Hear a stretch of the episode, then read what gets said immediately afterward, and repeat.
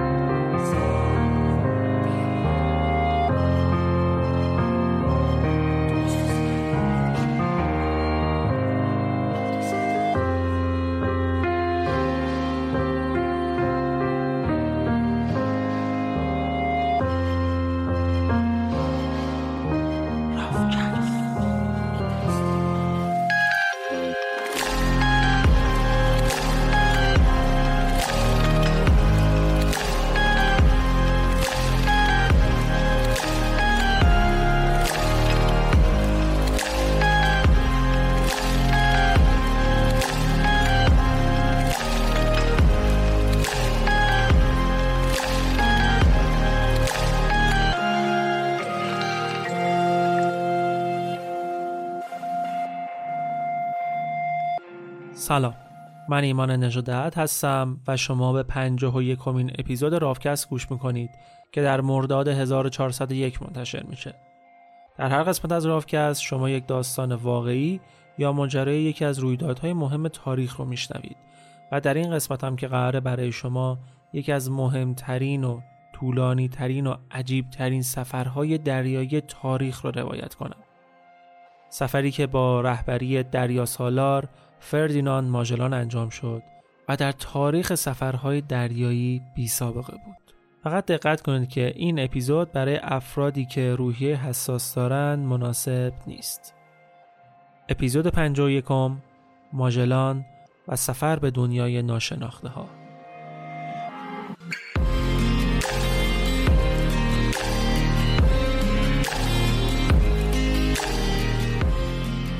اگر شما هم اهل سفر و به خصوص سفر به کشورهای مختلف باشین احتمالا تو صفهای طولانی سفارت ها یا سختی های دیگه ای که دریافت ویزای اون کشور داره قرار گرفتید حالا فکرشو بکنید بتونید به بیش از 140 کشور دنیا بدون ویزا سفر کنید. این کار به راحتی با دریافت پاسپورت دومینیکا امکان پذیره. پاسپورت دومینیکا که یک کشور جزیره مستقل و مشترک المنافع با انگلستانه رتبه سی و دوم رو در بین تمام پاسپورت های دنیا داره با پاسپورت این کشور می‌تونید به بیش از 140 کشور مثل کشورهای اروپایی حوزه شنگن، انگلستان، چین، روسیه و کلی کشور دیگه به راحتی سفر کنید. جدای از این مزیت بزرگ، اگر قصد دریافت ویزا برای آمریکا یا کانادا رو داشته باشید، این فرایند با داشتن پاسپورت دومینیکا آسونتر از گذرنامه ایران انجام میشه. در ضمن بدون حضور فیزیکی یا حتی مدرک زبان می‌تونید این شهروندی رو دریافت کنید و حتی به نسل‌های بعد خودتون هم انتقال بدید. یکی دیگه از مزیت‌های بزرگ این پاسپورت اینه که می‌تونید اون رو در بازه زمانی چهار ماهه و برای تمام اعضای خانوادهتون دریافت کنید. حالا یکی از شرکت های بسیار معتبر در داخل ایران که دریافت پاسپورت دومینیکا رو با کارشناسان متخصص در کمترین زمان براتون انجام میده شرکت شریف تریپ هستش این شرکت با داشتن دفتر در ایران، انگلیس و امارات صفر تا صد پروسه دریافت شهروندی دومینیکا رو براتون انجام میده و در کنار شما در تمام مراحلش هستن. بد نیست بدونید که تا الان بیش از 300 پرونده موفق تو کارنامه خودشون ثبت کردند. شما می‌تونید به صورت 24 ساعته در هفت روز هفته با کارشناسای این شرکت تماس بگیرید و ازشون مشاوره بگیرید. لینک وبسایتشون هم توی توضیحات این اپیزود هست. shariftrip.com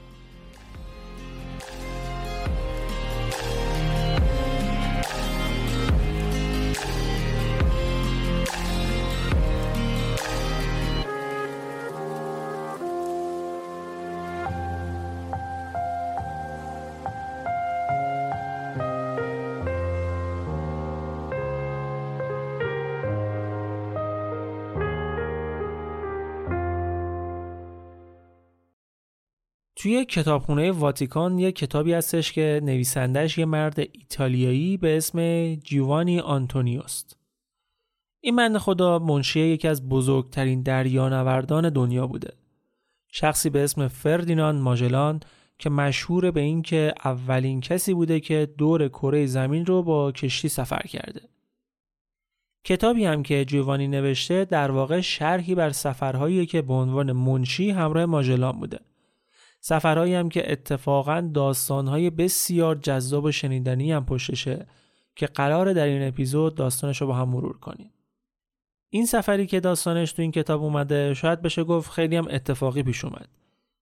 اگر خاطرتون باشه توی اپیزود رقص ارواح که در مورد سرگذشت سرخپوستان و بومیان قاره آمریکا بود ما اول اومدیم یه شرحی بر کشف قاره آمریکا برای شما آوردیم. و از کریستوف کلم می‌گفتیم که به قصد سفر به هندوستان و خرید ادویه سر از قاره آمریکا در آورد و تقریبا هم تا آخر عمرش هم نفهمیده بود که اینجایی که اومده هندوستان نیست یه قاره جدیده. به هر حال این سفری هم که ماجلان شروع کرد بسیار شبیه سفر کریستوف کلم بود. ماجلان درخواستش رو برای مهیا کردن تدارکات سفرش پیش دربار اسپانیا برد و قرار شد که از هندوستان ادویه به اروپا بیاره. در صورتی که خودش یک پرتغالی بود یک نجیب زاده پرتغالی. اون زمان ادویه بسیار با ارزش بود. برای درک این ارزش همینقدر بگم که برای خرید فلفل سیاه که ارزون ترین ادویه بازار بود هم وزنش باید نقره پرداخت می‌کردند. دیگه خودتون تصور کنید که برای زردچوبا کاری که یکی از گرانبهاترین ادویه ها بودن چقدر بد هزینه پرداخت می شده. خیلی از دریانوردها هم به هوای رسیدن به این ادویه ها خطر این سفر رو به جون می خریدند و ماژلان هم تصمیم گرفته بود که این ریسک رو انجام بده. در نهایت قرار شد با پنج کشتی و 265 خدمه انجام بده. در این سفر نجیب زادهای اسپانیایی هم ماژلان رو همراهی می‌کردند. نجیب زاده های دریانورد که با اینکه خود ماژلان هم یک نجیب زاده پرتغالی بود به چشم بیگانه بهش نگاه می‌کردن چون یه رقابت شدیدی بین اسپانیایی ها و پرتغالی ها وجود داشت و این نجیب زاده ها و اصیل زاده ها صرفاً به خاطر دستور دربار اسپانیا حاضر شده بودند به عنوان رهبر قبولش کنند. همه همین دید رو بهش داشتن به جز یک نفر جووانی آنتونیای جوان. جوون ایتالیایی که به تازگی از دانشکده نظامی که مخصوص اشرافزاده ها و نجیب زاده ها بود فارغ تحصیل شده بود و به ماجلان هم علاقه زیادی داشت.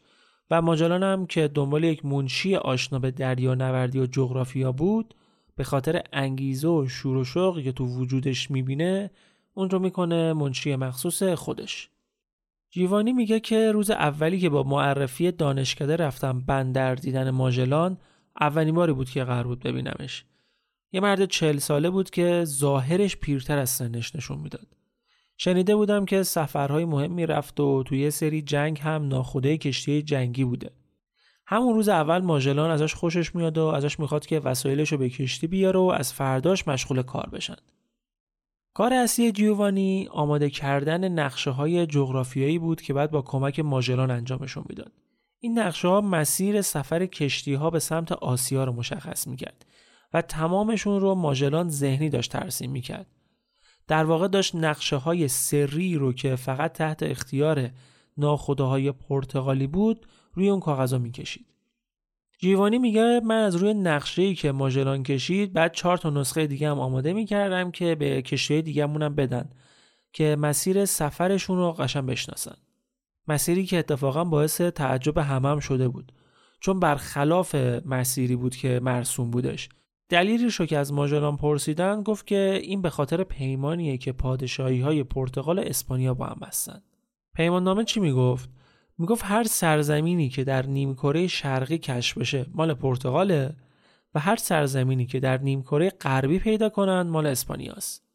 و مسیری هم که دریانوردهای این دو کشور می‌تونستن استفاده کنن جوری بود که راه های دریایی رو بینشون تقسیم کرده بودند.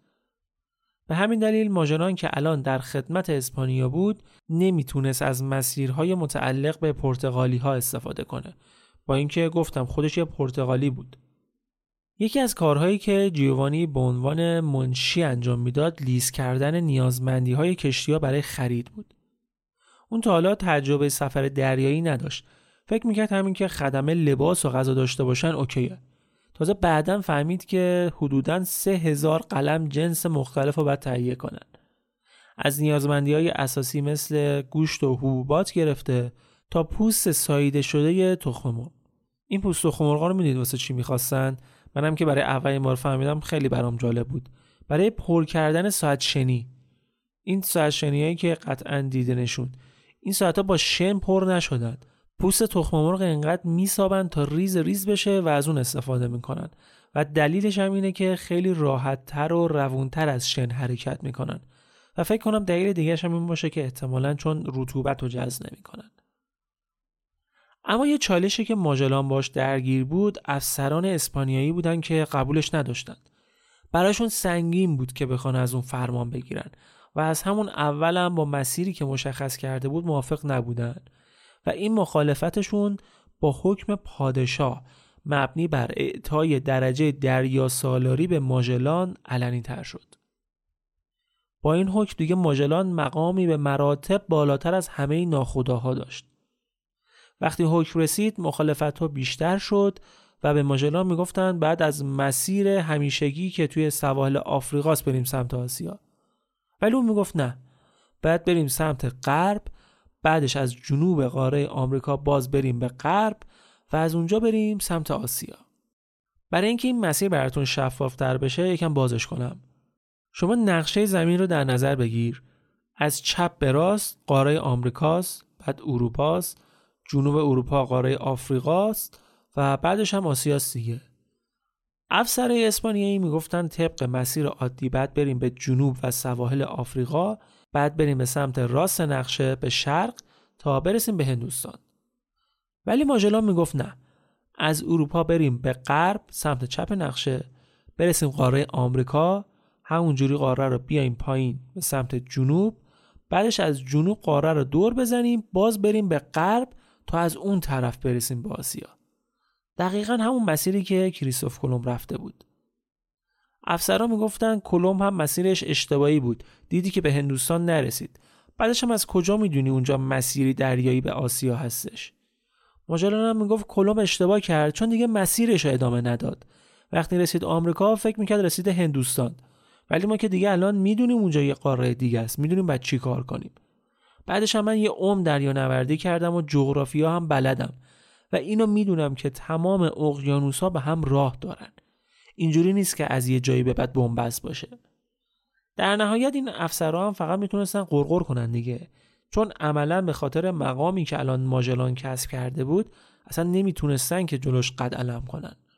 با تمام این حرفا ناوگان کشتی های اسپانیایی ماجلان یکم اوت 1519 از بندر خارج شدن و راهی دریا شدن. این کشتی ها یه جورایی هم کشتی نظامی حساب می شدن چون هم توپ حملی کردن هم تو انبارشون باروت و اسلحه داشتن. وقتی راه افتادن اکثرا پیش خودشون حساب کتاب کرده بودن که احتمالا سفرشون بین 35 تا 50 روز طول می‌کشه.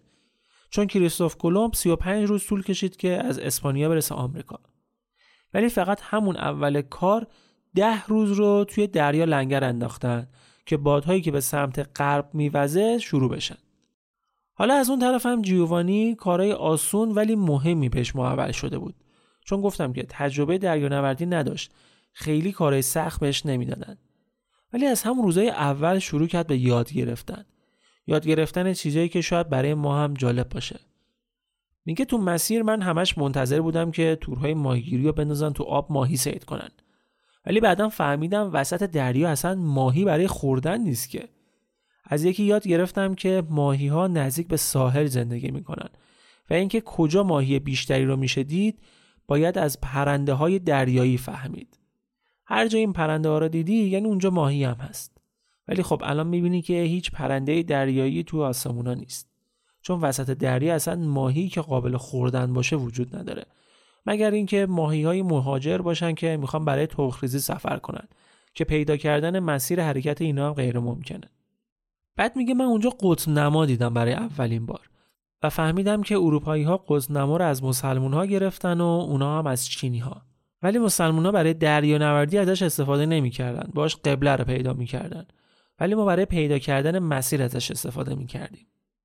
ماجلان دستور داده بود که کشتی ها با فاصله 180 متری از هم حرکت کنند و توی یه خط صاف هم نباشند که وقت تصادف نشه. کشتی اول کشتی دریا سالار بود. و به ترتیب کشتی های بعد بعد سمت چپ کشتی جلویی حرکت می‌کردند. کشتی ها برای پیغام دادن به همدیگه هم چند تا روش داشتن. یه چراغ روغنی داشتن که یه چیزی مثل پرده جلوش بود.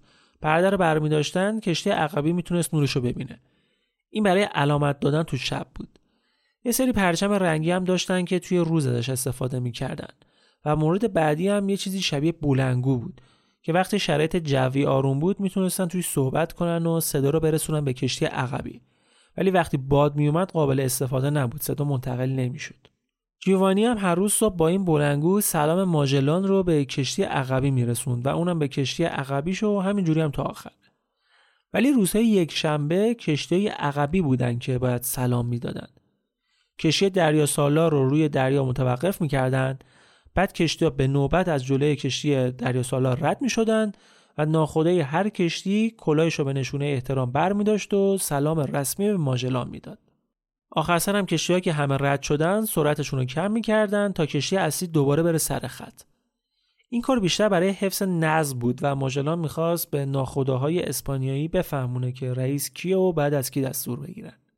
چند هفته بعد از شروع سفر ماجلان برخلاف برنامه قبلی که قرار بود برای تهیه گوشت و هیزم و چیزهای دیگه به یکی از شهرها برن مسیرش رو یکم تغییر داد و این تغییر مسیر باعث شد که یکی از ناخداهای اسپانیایی که مرتبش از بقیهشون بالاتر بود به اسم کارتاژن به ماجلان پیغام بده و اعتراض کنه.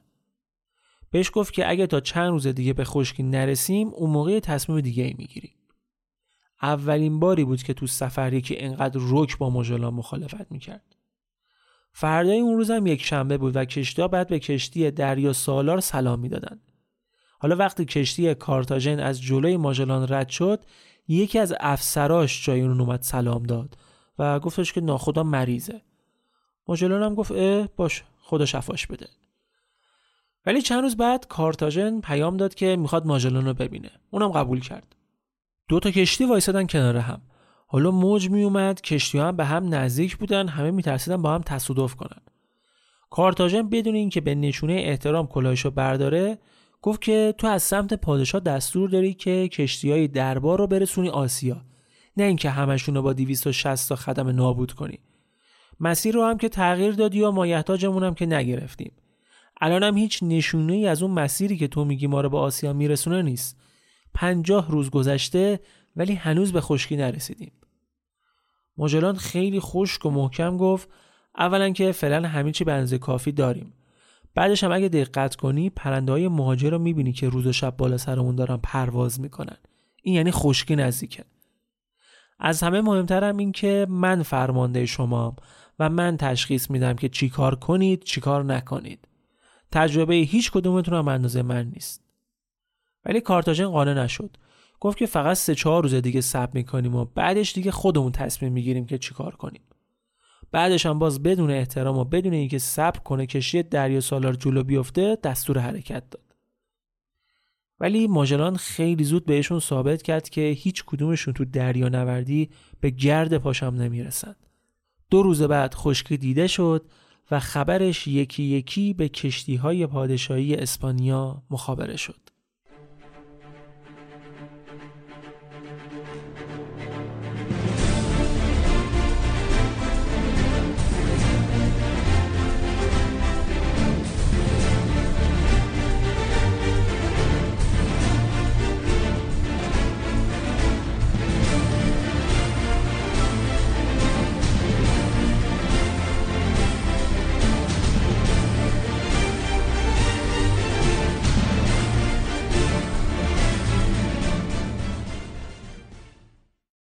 بعد از رویت شدن خشکی خب همه منتظر بودن که ماژلان دستور ورود به ساحل رو بده. ولی این کارو نکرد. دستور داد که شب را با یه فاصله نسبتا زیاد از ساحل صبح کنن نگران این بود که نکنه یه وقت تو تاریکی شب اسیر یه ساحل سنگی بشن که کشتیهاشون از بین بره. صبح که شد آسته آسته نزدیک ساحل شدن و دیدن خب ساحل سنگی نیست. ولی نه صدایی از ساحل میاد نه آدمی می‌بینن. شب قبلش هم هیچ نوری از خشکی ندیده بودن. از طرفی هم پرندهای زیادی تو آسمون بود که نشون می‌داد احتمالا آدمیزادی اونجا نیست که اینا اینقدر خوش و خورم تو آسمون دارن پرواز می‌کنن. تو ساحل لنگر انداختن. لنگر انداختن و قرار شد که خدمه برای جمعآوری هیزم و آب شیرین از رودخونه که نزدیکشون بود برن ساحل. منطقه هم کاملا جنگلی بود. سرصدای حیوونا از دل جنگل شنیده می‌شد. ولی ماژلان مطلقا اجازه جنگل رفتن و شکار رو بهشون نداد. نمی‌خواست دردسر درست شه. یه چند روز موندن و هیزم و آب مورد نیازشون رو دوباره برداشتن و حرکت کردن به سمت جنوب. همون نقشه زمین رو دوباره تو ذهنتون مجسم کنید. داشتن از سمت راست قاره آمریکا به سمت پایین به سمت جنوب حرکت می‌کردن. و دنبال آبراهی بودن که بتونن به سمت غرب برن و خشکی رو رد کنن. آبراه هم اتفاقا پیدا کردن یه آبراه بزرگ و په بود وارد آبراه که شدن رفتن و رفتن و رفتن و هرچی بیشتر می‌رفتن آب آبراه هم شیرین تر می شد. این یعنی چی؟ یعنی که دارن از دریا دور و دورتر میشن. از یه جایی به بعد دیگه عملا داشتن تو رودخونه حرکت می‌کردن. ماجلا میگه برگردید. برگردید که این مسیری که ما دنبالشیم این راه نیست. اینا دنبال راهی بودن که دریای این سمت قاره رو وصل کنه به دریای اون طرف قاره. دور می‌زنن. دور می‌زنن تو راه برگشت به اطرافشون که بیشتر دقت می‌کنن می‌بینن پر دار و درخت و حیوانات مختلفه. دسته دسته میمون بالای درخت می‌دیدن. طبیعت بینظیر خیره کننده حالا حدس می‌زنید کجا بوده باشن؟ برزیل بودن. و اون آبرا هم رود ریو دو بود که هنوز تا موقع کشف نشده بود. هرچی خدمه ماژلان گفتم بابا سر جدت بذار بریم دو تا دونه از این میوه درختها بکنیم بیاریم بخوریم. گفت نه. تجربه من ثابت کرده نمیشه به این میوه ها مطمئن بود. ممکنه سمی باشن یا به ذائقه ما نخورن. داستان میشه ما هم کار مهمتری داریم. بالاخره برگشتن و دوباره راهی جنوب شدن. ولی از شانسشون زد و مه شد. مه میگم مه میشنوید و قشنگ سه روز تمام توی یه مه شدید گیر کرده بودن. حتی نمی‌تونستم بفهمن روزه شبه همش نگران این بودن تو این وضعیت زیادی نزدیک ساحل باشن و گیر کنن تو گل. یکی دو تا از کشتی که اصلا بدون اجازه ماژلان تا جای ممکن از ساحل دور شدن. این کار خطر گیر کردنشون رو کم می‌کرد ولی به جاش ارتباطشون با کشتی دیگر هم قطع می‌شد. توی اون مه نه با نور و پرچم می‌تونستن علامت بدن نه با اون بلنگوشون تو مه صدا پخش میشه مشخص نمیشه که از کدوم سمت داره میاد. کلمات هم درست شنیده نمی‌شدن. خلاصه که با ترس و لرز کورمال کورمال میرن تا بالاخره صبح روز چهارم هوا باز میشه و آفتابان می‌بینن. طبق روال کشتی ها برمیگردن سر جاشون و مسیرشون رو ادامه میدن. بعدش دیدبان کشتی دریا سالار خبر میده که سمت غرب دارم یه آبراه می‌بینم. ماجلان دستور توقف میده و این سری مثل دفعه قبل ریسک نمی‌کنه. کوچیکترین و سریعترین کشیشون رو میفرسته که بره چک کنه که این آبرا هم رودخونه نباشه یه وقتی. یه مسیری باشه که برسونتشون به سمت اقیانوس و دریاهای آسیا. کشتی میره برای بررسی و اینا هم منتظر میمونن یه روز دو روز سه روز یه هفته. خبری ازش نمیشه. پیش خودشون گفتن یحتمل این برگشته اسپانیا. سفر طولانی شده اونم برگشته. ولی بازم با این وجود گفتن یکم دیگه منتظر میمونیم. چاره چیه؟ کشتی بعد یازده روز برمیگرده. ماجلان به ناخداش میگه فلان فلان شده کجایی تو این همه مدت؟ میگه من برای اینکه دوباره نیافتیم تو رودخونه عرض آبراه طی کردم که ببینم پهناش چقدره. ولی هر چی رفتم تموم نشد برگشتم. حدس می‌زنم که این همون مسیریه که ما رو به آسیا میرسونه. ولی بازم با قاطعیت نمی‌تونم چیزی بگم. تصمیم با خودتونه. ماجلان هم تصمیم می‌گیره که وارد آبراه بشن. تو مسیر که می‌رفتن جیوانی هی به ساحل نگاه می‌کرد و تعجب می‌کرد که تو این سرزمین هایی که آب شیرین داره جنگل داره حیوان داره چرا هیچ آدمی زندگی نمی‌کنه؟ می‌گفت خیلی خوب می‌شد اگه می‌تونستیم به مردم پرتغال و اسپانیا خبر بدیم که بیان اینجا زندگی کنن. تو این کشورها جمعیت زیاد شده. شاید بتونن بیان و به یه سرزمین جدید با شرایط آب و هوایی خوب برسن و زندگی کنن. جد آباد شمال آمریکا رو کم به توبره کشیده بودن. حالا می‌خواست جنوب رو هم مستفیز کنن. تو منطقه‌ای که اونا بودن چون زیر خط استوا بود شرایط آب و هوا خیلی با شمال خط استوا فرق داشت. تو اروپا زمستون بود و برف ولی اونجا تابستون بود و گرما. حالا بعد چند روز زد و توی اون هوای گرم تابستونی بارون گرفت. بارون ها. یه جوری که از بادبانشون مثل آبشار آب میریخ پایین.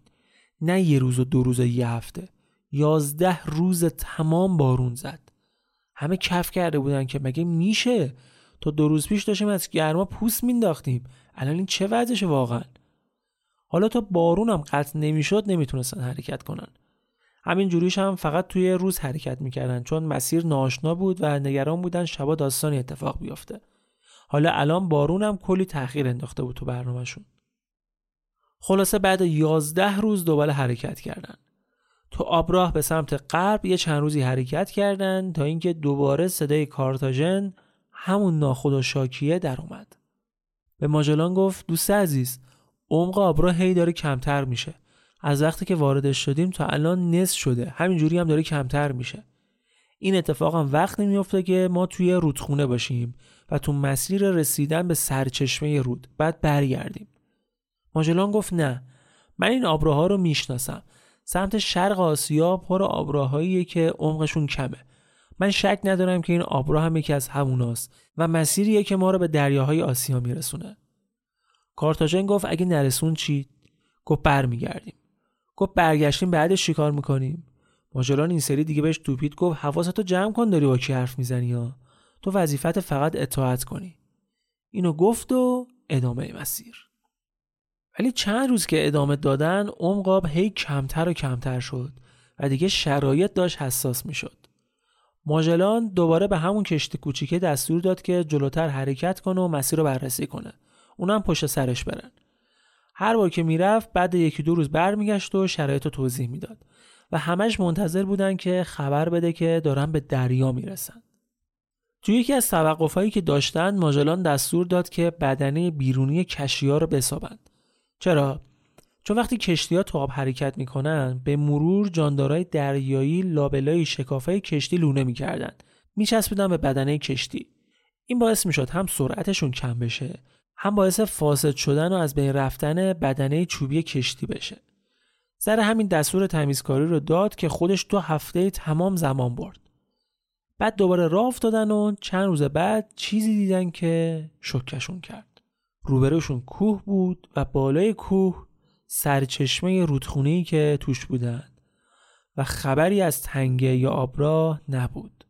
این هم اشتباه کردن. مجلان دوباره دستور برگشت میده. ولی تو مسیر به جیوانی هم دستور میده که نقشه تمام این رودخونه ها رو بکشن که اگه فردا روزی دوباره یه کشتی اسپانیایی اومد این سمتی اشتباه اینا رو تکرار نکنه. از رودخونه که اومدن بیرون کارتاژن دوباره درخواست ملاقات داد و ماژلان هم قبول کرد. بهش گفت شما داری وقت ملوان ها و ناخداهای پادشاهی رو تلف می‌کنی. ما بهت گفتیم این مسیر اشتباهه ولی تو گوش ندادی. خودت هم نمی‌دونی داری کجا میری هستند ماجلون هم بهش گفت من وقت کسی رو تلاف نکردم بچه جان. تا الانش هم دو برابر وسعت خاک اسپانیا رو زمینه پادشاهیتون کردم. بعدش هم ماجلان فورا دستور حرکت به سمت جنوب داد. بعد چند روز رفته رفته هوا از اون هوای گرم رفت رو به سردی. همینجور سرد و سردتر می‌شد. یه جایی به بعد دیگه اسیر بارون موج می‌شدن که تبدیل به یخ می‌شد و میریخ رو سرشون. این بارون موج منظورم موج دریا نیستا اشتباه نگیرید. به ذرات آبی میگن که به خاطر موج رو هوا پخش میشه. در واقع کشتی ها هرچی بیشتر می‌رفتن سمت جنوب بیشتر به قطب جنوب نزدیک می‌شدن. و این سردی هوا هم به خاطر همین بود. یه روز موقع سلام صبحگاهی کشتی ها به کشتی دریا سالار همه احترام گذاشتن و نوبت رسید به کشتی کارتاژن. ولی اون بدون اینکه حتی سلام بده با عصبانیت به ماژلان توپید که داری هممونه به کشتن میدی. اصلا معلوم نیست داری کجا میری. تمام افرادمون دارن سرما می‌کشن ولی تو همش داری لجبازی می‌کنی. واکنش ماجران هم این بود که این سری دیگه فورا دستور ازل کارتاژن رو از ناخدایی میده و براش جانشین هم مشخص می‌کنه. حتی دستور داد که ببرنش روی کشی دیگه و مراقبش باشند و در کمال تعجب کارتاژن بدون مقاومت دستور ماژلان رو قبول می‌کنه. ولی داستان قرار نبود به همین راحتی ها تموم بشه. چند روز بعد به خاطر سرما و حرکت کند کشتی ها ماژلان دستور داد که کشتی ها متوقف بشن. مدل توقفشون هم اینجوری بود که کشتی ماژلان وسط بود و چهار تا کشتی دیگه چهار طرف اون یه مربع درست کرده بودن. جیوانی میگه یه روزی که از خواب پا شدم دیدم سه تا از کشتی ها نظم و به هم زدن و ردیفی کنار هم وایسادن.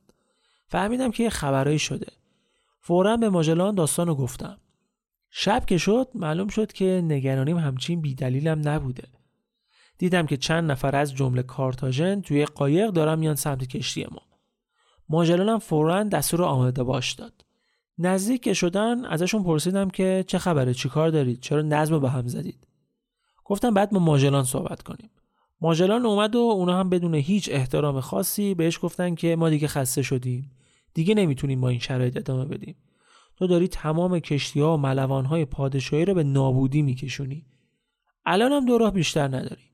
اول اینکه کارتاژن رو دوباره به عنوان ناخوده کشتی خودش انتخاب می‌کنی میگی مقصد اصلیت کجاست؟ و برای انتخاب مسیر از این بعد با ما مشورت می‌کنی؟ ما هم تو رو به عنوان فرمانده میپذیریم. یا اینکه حسابت با کرامل کاتبینه ماجلون هم میگه باشه. بذارید فکرمو بکنم بهتون خبر میدم تا فردا. در واقع این یه شورش علیه فرماندهی بود. این سه کشتی هم مجهز بودن هم ملوان های زیادی داشتن. از این جهت نسبت به کشتی های ماژلان و اون یکی کشتی کوچیکه دست بالا رو داشتن. گفتن ماژلان دیگه چاره ای نداره که درخواستشون رو قبول کنه. جیوانی میگه فردای این ماجرا که قرار بود جواب بدیم ماژلان منو صدا زد و گفت که یه مأموریت مهم و پرخطر برات دارم.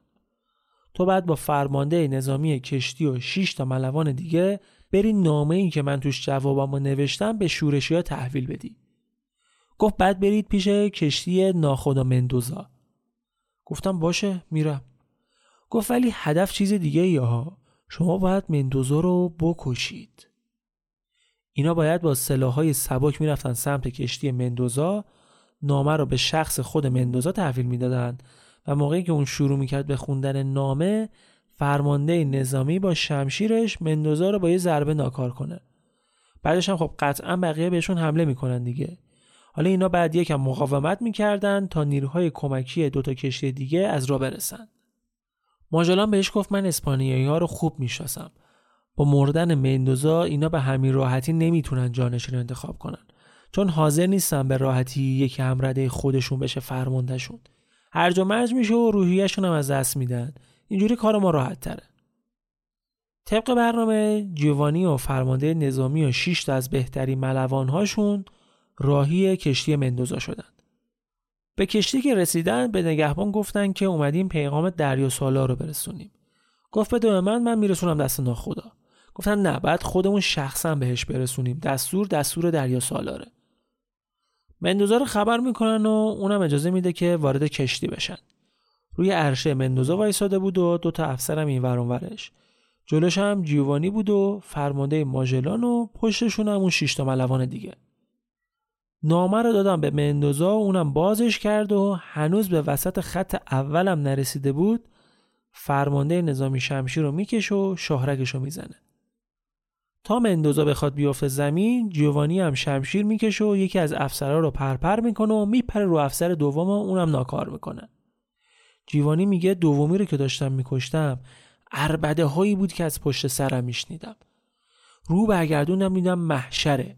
بکش بکشی رو افتاده وصل نشدنی.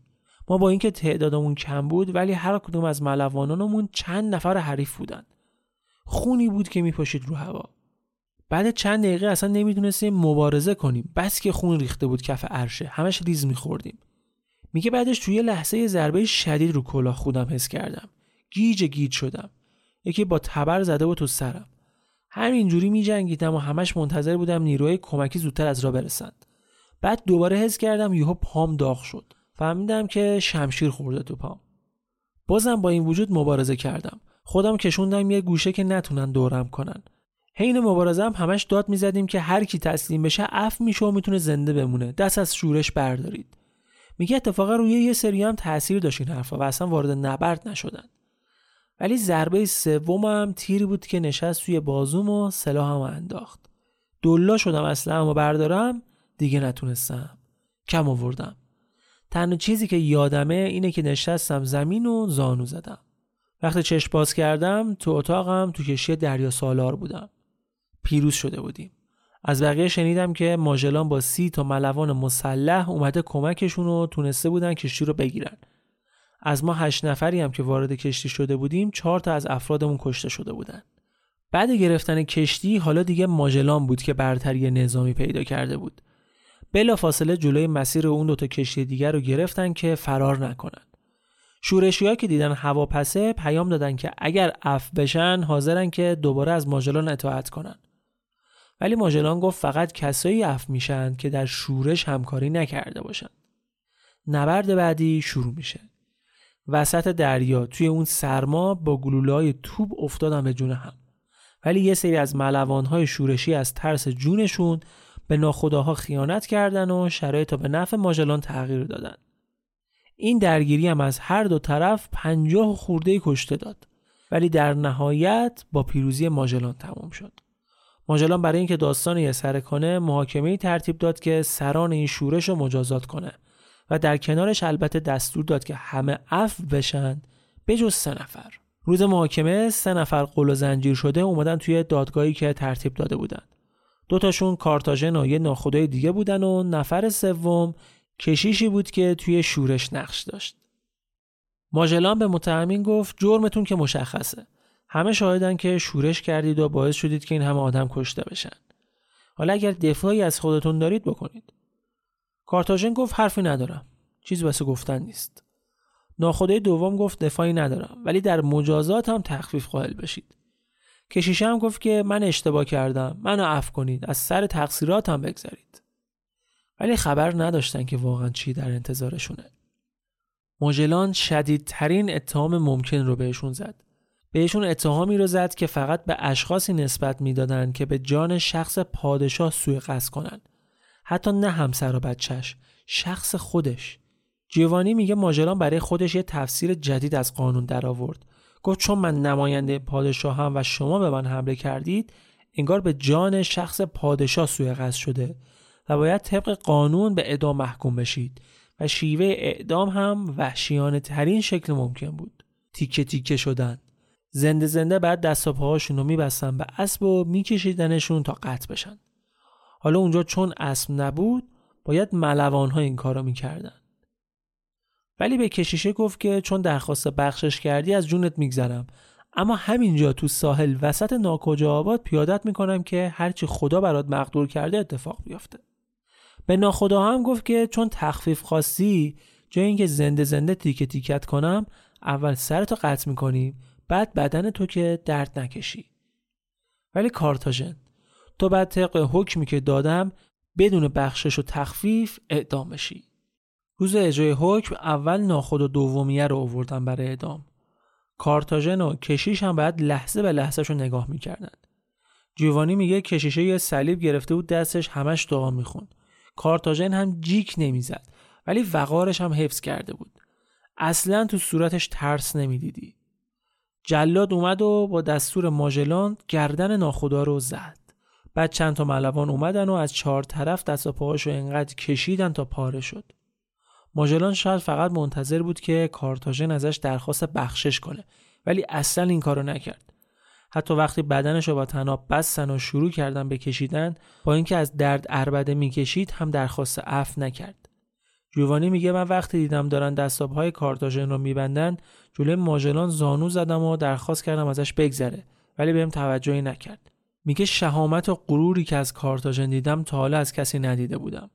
از درد فریاد می‌زد و جای طلب بخشش از ماژلان از مسیح و مریم مقدس می‌خواست که ببخشنش. و این آخرین حرفی بود که زد و بعدش بدنش از هم شکافت. چنان سکوتی شده بود که صدای نفسامون هم میشنیدیم. هیچ کس جیکش در نمی اومد ماژلان به شدت انتقام گرفت و هیچ کس جرأت نداشت کوچکترین حرفی بزنه. بعد از پیاده کردن کشیش تو ساحل بدن اعدامی ها رو روی تیرک کشتی دریا سالار بستیم. تا سه روز بعدم دیگه هیچی جز استخون ازشون نموند. پرندهایی که معلوم نبود از کجا سر کلشون پیدا شده بود خورده بودنشون. بعد ادامه مسیر هرچی بیشتر می‌رفتن سمت جنوب هوا سرد و سردتر می‌شد. جیوانی میگه تا اون موقع فکر می‌کردم که سرمایه که قبلا درگیرش بودیم به خاطر زمستون بود. ولی الان فهمیدم که اون موقع تازه پاییز بود الان داشتیم وارد زمستون می‌شدیم هوا به قدری سرد شده بود که نگهبانه کشتی نیم ساعت به نیم ساعت عوض می شدن. نمی‌تونستن پست بدن. حالا تو این وضعیت ماژلان هم اومده بود جیره غذایی رو کم کرده بود و کسی جرأت اینو نداشت که کوچکترین اعتراضی کنه. نطق همه بریده شده بود. ماژلان تو این سفر برادرزادش هم با خودش آورده بود. یه پسر 17 18 ساله بود که خیلی با جیوانی جور شده بود. این پسر یه شب میاد به جوانی میگه که من همش تو فکرتم. نمی‌تونم تو رو از ذهنم بیرون کنم. دستشم می‌گیره. جیوانی بهش میگه که بهتر سکوت کنی و دیگه هیچ وقت هم همچی حرفی نزنی. وگرنه به ماجلان میگم و خودت هم می‌دونی که اون مذهبیه و اصلا در مورد این چیزا شوخی نداره. یه کار نکن خدا قهرش بگیره بلا سرمون نازل کنه. میگه ولی اون شب بلایی که میترسیدم سرمون اومد. یهو دیدم دیدمان کشتی داد می‌زنه که بلا سرمون نازل شده. خدایا به فریادمون برس. همه رفتیم رو عرشه حتی ماژلان هم اومد بیرون. دیدیم آسمون آتیش گرفته. شعله قرمز رنگ همینجوری تو هوا این ور اونور می‌رفتن. چند دقیقه بعد شعله ها رنگشون عوض شد سبز رنگ شدن. میگه من زانو زدم و از خدا طلب بخشش کردم. فهمیدم که خدا داره مجازاتمون می‌کنه. گفتم خدایا از تمام گناهانم توبه می‌کنم. فقط این آتش رو از ما دور کن. بعد دیدم ماجرانم داره دعا می‌کنه و دستشو می‌بره تو آسمون. انگار می‌خواست شعله ها رو لمس کنه. همه زانو زده بودن و با ناله و التماس توبه می‌کردن و از خدا طلب بخشش می‌کردن. ماجران که صدای ما رو شنید گفت که اینا آتیش نیستن. من دستم بردم سمتشون حرارتی نداشتن. ولی من می‌دونستم که این خشم خداونده که بر ما نازل شده. حدس می‌زنید حالا چی دیده باشن؟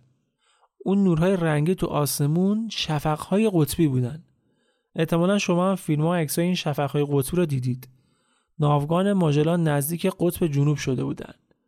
بعدها شاعرهای اروپایی اسم این شفقها رو آفتاب نیمه شب گذاشتن. واقعا ماجرایی که اینا توی سفرشون تجربه کردن خیلی جالب بود. حالا چند روز بعد اینا نزدیک یه خلیجی توقف می‌کنن. شرایط ملوان ها به خاطر سرما و بیکار بودن و جیره غذایی کم بد بود. عصبی و بیحوصله شده بودن. ماجلان به جوانی میگه که اینجوری پیش بره شرایط بدتر هم میشه. همین جوریش هم همش دارن با هم دعوا می‌کنن. بعد اینا رو سرگرم کنیم. میگه هر روز یه سریشون رو ببر ساحل دنبال حیوانایی بگردید که بشه از گوشتشون تغذیه کرد. هم سرگرم میشن هم غذامون تعمین میشه. ولی بعد این کار سه ساعته انجام بدن. چرا؟ چون طول مدت شب به خاطر منطقه جغرافیایی تقریبا 21 ساعت بود و فقط سه روز در روز هوا روشن بود. جیوانی میگه صبح روزی که قرار بود بریم ساحل دیدم صدای عجیب غریب از خشکی میاد. صدای نعره میاد. چند تا ملوان مسلح برداشتم و با قایق رفتیم سمت ساحل که ببینیم چه خبره. یهو دیدیم یه سری موجود عجیب غریب تو آبن. بدنشون شبیه گاو بود ولی مثل ماهی باله داشتن. مثل گاو هم هی نعره می‌زدن. اول فکر کردیم ماهی هن ولی صدا و اندازهشون به ماهی نمی‌خورد. بعد فکر کردیم اجدهان ولی شنیده بودیم که اجداها از دهنشون آتیش میاد. پس اونم نبودن. اهمیتی هم به ما نمی‌دادن. نزدیکتر شدیم دیدیم واقعا کاری به کار ما ندارن. همونجا یکیشون رو با شمشیر زدیم که شکمش رو تخلیه کنیم و ببریمش کشتی گوشتش رو تست کنیم. لاشه رو بردیم کشتی و ماژلان یه نگاهی بهش انداخت و روش یه اسم گذاشت. گاو دریایی. الان البته ما این حیوان رو به عنوان فیل دریایی می‌شناسیم. عکسش رو سرچ کنید قطعا دیدیدش. البته همون اسم گاو دریایی واقعا بیشتر بهش میومد به هر حال گوشت این حیوان رو میپزن و تست می‌کنن و می‌بینن واقعا خوشخوراکه مثل گوشت گاو میمونه. همین میشه که دیگه از فرداش هر روز میرن شکار و یه بخشی از غذای ناوگان تعمین میشه. یه مدت بعدم برای اولین بار از زمان شروع سفر چند ماهشون تو ساحل انسان می‌بینن. یه مرد درشت هیکل از دور صداشو میشیدن که سرصدا می‌کرد و یه حرکتهایی می‌کرد انگار داره میرقصه. ماژلا میگه برید پیشش ببینید که کیو هر کاری هم که کرد شما هم تقلید کنید. یه وقت فکر نکنه می‌خوایم بهش آسیب بزنید. اونا هم میرن سمتش و یه زنگوله برای اثبات حسنیتش رو میدن بهش و اونم همین جوری سوار قایقشون میشه. میاد تو کشتی. خیلی زود دو طرف هم اعتماد می‌کنن. جیوانی تو خاطراتش نوشته یه نکته عجیب در مورد این آدم این بود که سیر نمی‌شد. سیرمونی نداشت واقعا. هرچی می‌خورد مخزنش پر نمی‌شد انگار. ظاهرا هم تا حالا غذای پخته شده نخورده بود. چون یه علاقه خاصی به غذاهای ما داشت. خلاصه که این آدم هم همینجور علکی, علکی شد همسفر ناوگان ماژلان. با گرمتر شدن هوا ماژلان دستور حرکت میده. مسیر همون مسیر قبلی بود. حرکت به سمت جنوب. اما یهو شرایط جوی به هم میریزه و اسیر طوفان میشن. باد و موجهای شدید باعث میشه یکی از کشتیهاشون به شدت با ساحل سنگی برخورد کنه و از بین بره. ولی تونستن که خدمه رو نجات بدن. یکم که شرایط بهتر شد مسیر رو ادامه دادن و راه افتادن. یه چند روزی رفتن تا اینکه دیدن آسمون داره تیره میشه. دوباره بادهای شدید و موجهای شدید و طوفان. یه جوری موج می اومد که کشتی چند ده متر می‌رفت بالا میومد پایین. می‌رفت بالا میومد پایین. انگار آخر زمان شده بود. شما ببین چقدر شرایط بد بود که تمام ملوان ها زانو زده بودن استغفار می‌کردن که خدا نجاتشون بده. میگن دریانوردا می‌دونن چه طوفانایی ویران کننده است. و این از همون طوفان ها بود. خود ماجران هم داشت دعا می‌کرد که فاجعه ای اتفاق نیفته یوهون وسط دیدن که سمت غرب یه آبراهه. فورا دستور داده شد که وارد اون آبراه بشن. آبراهه به خاطر کوههای بلندی که دو طرفش بود شرایط جوی نسبتا بهتری داشت. آبراه که رد کردن وارد یه خلیج شدن. خلیج به بخشی از دریا میگن که توی خشکی پیشروی کرده باشه اومده باشه تو ساحل. خلیج رو که رد کردن دوباره یه آبراه دیگه. دیدم بعد آبراه دوباره خلیج دیگه است. 6 تا خلیج رو رد کردن. تو هر کدوم هم می‌رسیدن شرایط آب و هوا بهتر می‌شد. دیگه تقریبا توی آبراه آخر همه چه خوب بودش. اونجا یکم به شرایط طوفان زدهشون رسیدن و آتاشخاله کشتی رو ریختن تو آب و بعد دقت کردن که دیدن چیزایی که ریختن تو آب دارن حرکت می‌کنن. یعنی آب جریان داره. گفتن نکنه دوباره توی رودخونه ایم. یکم از آب اونجا خوردن دیدن شیرین نیست ولی خب شورم نیستش. نمیشه گفت رودخونه است نه تنگه که به دریا راه داشته باشه. بعد یه لحظه به خودشون اومدن دیدن انگاری که از کشتی ها نیستش. پیش خودشون گفتن نکنه تو طوفان غرق شده. یکی گفت نه آبراه قبلی من دیدم که همه کشتی ها تو مسیر بودیم.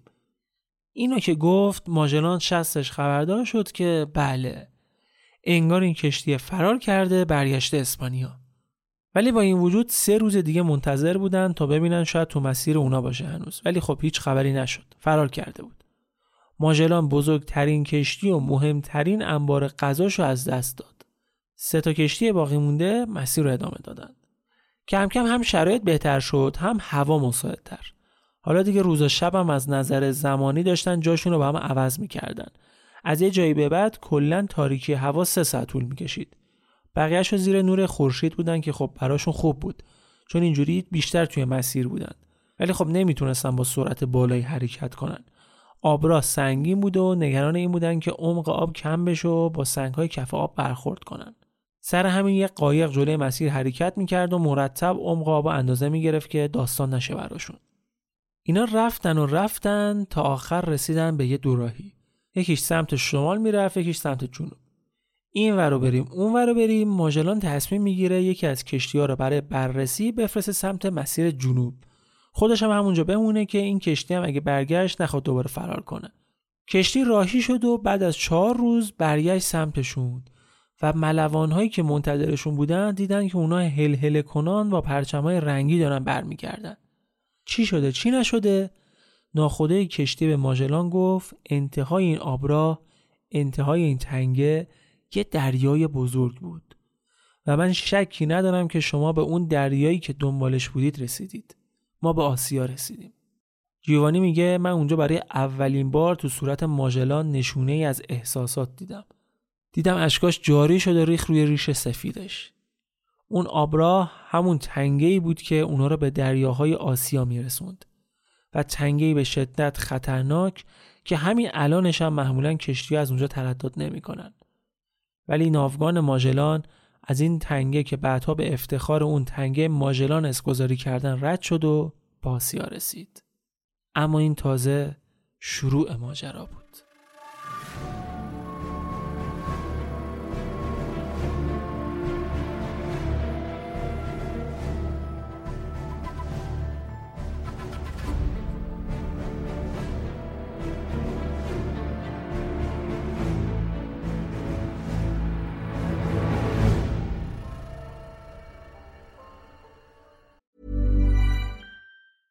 Hiring for your small business? If you're not looking for professionals on LinkedIn, you're looking in the wrong place. That's like looking for your car keys in a fish tank.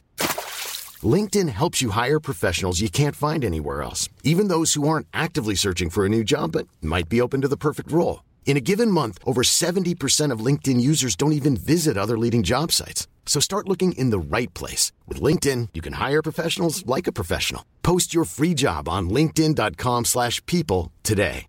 Hey, it's Ryan Reynolds, and I'm here with Keith, co-star of my upcoming film, If, only in theaters May 17th. Do you want to tell people the big news? All right, I'll do it. Sign up now and you'll get unlimited for $15 a month in six months of Paramount Plus Essential Plan on us. Mintmobile.com slash switch. Upfront payment of $45 equivalent to $15 per month. Unlimited over 40 gigabytes per month. Face lower speeds. Videos at 480p. Active Mint customers by 531.24 get six months of Paramount Plus Essential Plan. Auto renews after six months. Offer ends May 31st, 2024. Separate Paramount Plus registration required. Terms and conditions apply if rated PG. ناوگان ماژلان بعد از ماهها بالاخره رسیده بود به آبهای اقیانوس آرام. حالا شاید براتون جالب باشه که ظاهرا اولین بار همین ماژلان بود که به خاطر شرایط جوی آروم این اقیانوس اسم اقیانوس آرام رو روش گذاشت. ولی قرار نبود که ناوگان ماژلان به آرومی این آبها باشه. ماژلان و ناخداها فکر می‌کردن که احتمالاً دو سه روزه به جزایر ادویه یا همون جزایر اندونزی می‌رسن. ولی بعد از دو هفته نه تنها به این جزایر نرسیدن بلکه دیگه غذاشون هم داشت تموم می‌شد. وعده غذایی شده بود یه تیکه نون و یه تیکه بیسکویت و یه تیکه ماهی شور و روزی یه فنجون آب. ماهی انقدر شور بود که وقتی میخوردن تشنگیشون بیشتر می‌شد. اونم در شرایطی که هوا به شدت گرم شده بود و این مقدار آب دردی رو دوا نمی‌کرد. هفته سوم سالانکو برادرزاده ماژلان با ذوق و شوق پرید بغل جوانی که خشکی. دارم یه خشکی می‌بینم که کلی دار و درخت داره. همه ذوق زده که بالاخره دارن نجات پیدا می‌کنن. جنگی میرن به ماژلان خبر میدن که آره بالاخره به جزایر ادویه رسیدیم. ماژلان میاد بیرون میگه پس چرا دیدبان هیچی نگفته؟ داد می‌زنه میگه تو از اون بالا چیزی می‌بینی؟ طرف میگه تا چشم کار می‌کنه آب و آب. ماژلان خودش هم یه نگاه میندازه می‌بینه آره فقط آبه. برگشت بهشون گفت شما سراب دیدید و این اتفاق هم توی همچین آبهایی طبیعیه. همه دوباره قیافهاشون آویزون شد. جز جیوانی که یه حس خاصی پیدا کرده بود. نه در مورد این جریانا در مورد اون لحظه ای که سالانکو بغلش کرده بود. تو خاطراتش میگه من حس کردم یه چیزی بین سینه من و اون اضافی بود. یه چیزی اس کردم که بعدا وقتی بیشتر بهش فکر کردم فهمیدم که حدسم درسته. سالانکو پسر نبود. اون دختر بود. میگه ولی پیشو نگرفتم ضعف و گرسنگی اصلا جونی برامون نذاشته بود تو هفته چهارم پنجم تمام وعده غذایشون تموم شد و آبی هم که توی انبار داشتن به خاطر گرمای هوا مزه تعفن گرفته بود از شدت ضعف همش تو خواب بودن دیگه جون راه رفتن هم نداشتن. ماجلان بهشون دستور داد که چرم ها و تناب های غیر ضروری کشتی رو باز کنن و تو آب بپزند با اینکه از شدت گرسنگی دندوناشون هم تحلیل رفته بود باید با درد چرمایی رو میجویدن که جزی از وعده غذاییشون شده بود. ولی این چرما مگه چقدر بودن؟ یک هفته هم کفافشون رو نداد. جوانی میگه هفته ها بود روی اقیانوس بودیم. ولی هیچ خبری از خشکی نبود. هر روز صبح تور مینداختیم تو آب ولی دریغ از یه دونه ماهی. یه روز ماژلان منو صدا زد و ازم آمار مریض ها رو گرفت. بهش گفتم 11 نفر حالشون ناجوره و پزشک گفته احتمالا یکی دو نفرشون امروز فردا میمیرن. بعدشم از اتاق اومدم بیرون و از حال رفتم. چشامو باز کردم دیدم تو اتاقمم. دوباره چشامو بستم سعی کردم یه ذره بخوابم که این ضعف رو حس نکنم. میگه اینقدر سبک بودم که کاملا حس می‌کردم نزدیک به مرگم. پیش خودم فکر می‌کردم که اگه مرگ این شکلیه پس چه بهتر که آدم از گرسنگی بمیره. ولی بعدش حس کردم یکی داره تکونم میده. سالانکو بود. دیدم یه ظرف تو دستش و یه چیز خوشبو از توش در آورد و گذاشت تو دهنم. حتی جون جویدنش هم نداشتم. ولی مزه شبیه مزه کباب بود. تیکه تیکه گذاشت تو دهنم و منم سعی می‌کردم که یکم بجوام و قورتشون بدم یکم که گذشت یه ذره جون گرفتم. بعد بهم گفت که اگه بهتر شدی دایی ماژلان کارت داره. میگه اونجا ازش پرسیدم که سالانکو تو دختری؟ گفت آره. و اینو فقط تو داییم و غلام داییم می‌دونید. من جز ماژلان کسی را ندارم و برای اینکه بتونه منو با خودش به این سفر بیاره مجبور بودیم که خودم و پسر جا بزنم. بعدش جوانی رفت دفتر ماژلان. ماژلان بهش گفت غذا خوردی؟ گفت آره. به جزایر ادویه رسیدیم بالاخره. گفت نه. پرسید این گوشت کبابی پس از کجا اومده؟ گفت گوشت ملوانهایی بود که مردن. از الان به بعدم تو مسئول اینی که جسدها رو آماده خوردن کنی. سر و اعضای داخلی رو میندازید تو آب بخشی از گوشتشون رو کباب می‌کنید و بقیهش هم دودی می‌کنید برای بعد. جیوانی رو کارد می‌زدی خونش در نمیومد بدون اینکه حتی خبر داشته باشه گوشت انسان به خوردش داده بودن. میره رو عرشه می‌بینه یه سری جسد آویزون و چند نفر دارن گوش کباب می‌کنن. میگه ناراحتی تو چهرهشون نبود ولی خب خوشحالم نبودن. بعدش هم که خوب فکر کردم دیدم ماژلان واقعا چاره دیگه هم مگه داشت. بهتر از این بود که این بدنها خوراک جونورهای دریا بشن و ما هم از گرسنگی بمیریم. یه روز ناخدایی یکی از کشتیات درخواست کرد که با ماژلان صحبت کنه. اونم قبول کرد. طرف بهش گفت که شب قبل من دیدم که یهو یه صدایی از روی عرشه میاد. رفتم سرک کشیدم که دیدم چند نفر کنار یه جسد جمع شدن و هر کدوم دارن یه تیکه از گوشتشو می‌کنن و می‌خورن. دقت کردم دیدم که دورشون پر خونه. فهمیدم که اون طرف به قتل رسیده. یعنی کشتنش که بخورنش. من اون شب چیزی نگفتم چون احتمالا منم میکشتن. ولی صبح که پرسجو کردم فهمیدم که سه نفر رفتن. یکی از ملوانها رو کشتن و بقیه هم ریختن سر جسدش. الان هم اون سه نفر باز داشتن حالا شما بگید که چه کنیم ماژلان گفت که اون کسی که اولین ضربه رو زده رو دار بزنید و جسدش رو مصرف کنید. و اون دوتای دیگرم اگر ملوان نداری ازشون کار بکش. اگرم که داری بازداشت نگهشون دار تا به خشکی برسه اینم دقت کنید که الان تقریبا یک سال و نیم بود که از شروع سفرشون میگذشت. جوانی میگه تقریبا از اون روز به بعد تو هر سه تا کشتی وضع همین بود. آدما به همدیگه به چشم تعمه نگاه می‌کردن. دنبال شکار بودن تقریبا همه حواس جمع میخوابیدن میگه دروغ چرا؟ خودم بارها به این فکر کردم که یکی رو بکشم. کاری که بالاخره هم انجامش دادم. میگه یه شب یکی از ملوانها رو دیدم که از سر پستش داشت برمیگشت سمت خوابگاه. دیدم انقدر بد حاله که اصلا نمی‌تونه راه بره. فهمیدم که مردنیه. گفتم این که نهایت دو سه روز دیگه میمیره. چرا زودتر نکشمش که هم خودم رو سیر کنه هم سالانکو از مرگ نجات بدم. میگه به محض اینکه رسید جلوی اتاقم بهش حمله کردم و خفش کردم. وقتی مرد بلا فاصله چند تا تیکه از گوشش رو کندم و خوردم و چند تا دیگه هم بریدم برای سالانکو. وقتی رفتم اتاق سالانکو دیدم ماژلانم اونجاست. بهش گفتم براتون غذا آوردم. پرسید از کجا؟ گفتم یکی از ملوان ها بهم حمله کرد و منم کشتمش و گوشتش رو براتون آوردم. میگه تمام مدتی که غذا رو به سالانکو می‌دادم ماژران همین جوری به هم زل زده بود. با چشماش به هم فهمون که می‌دونه دروغ گفتم ولی حاضر چشم پوشی کنه.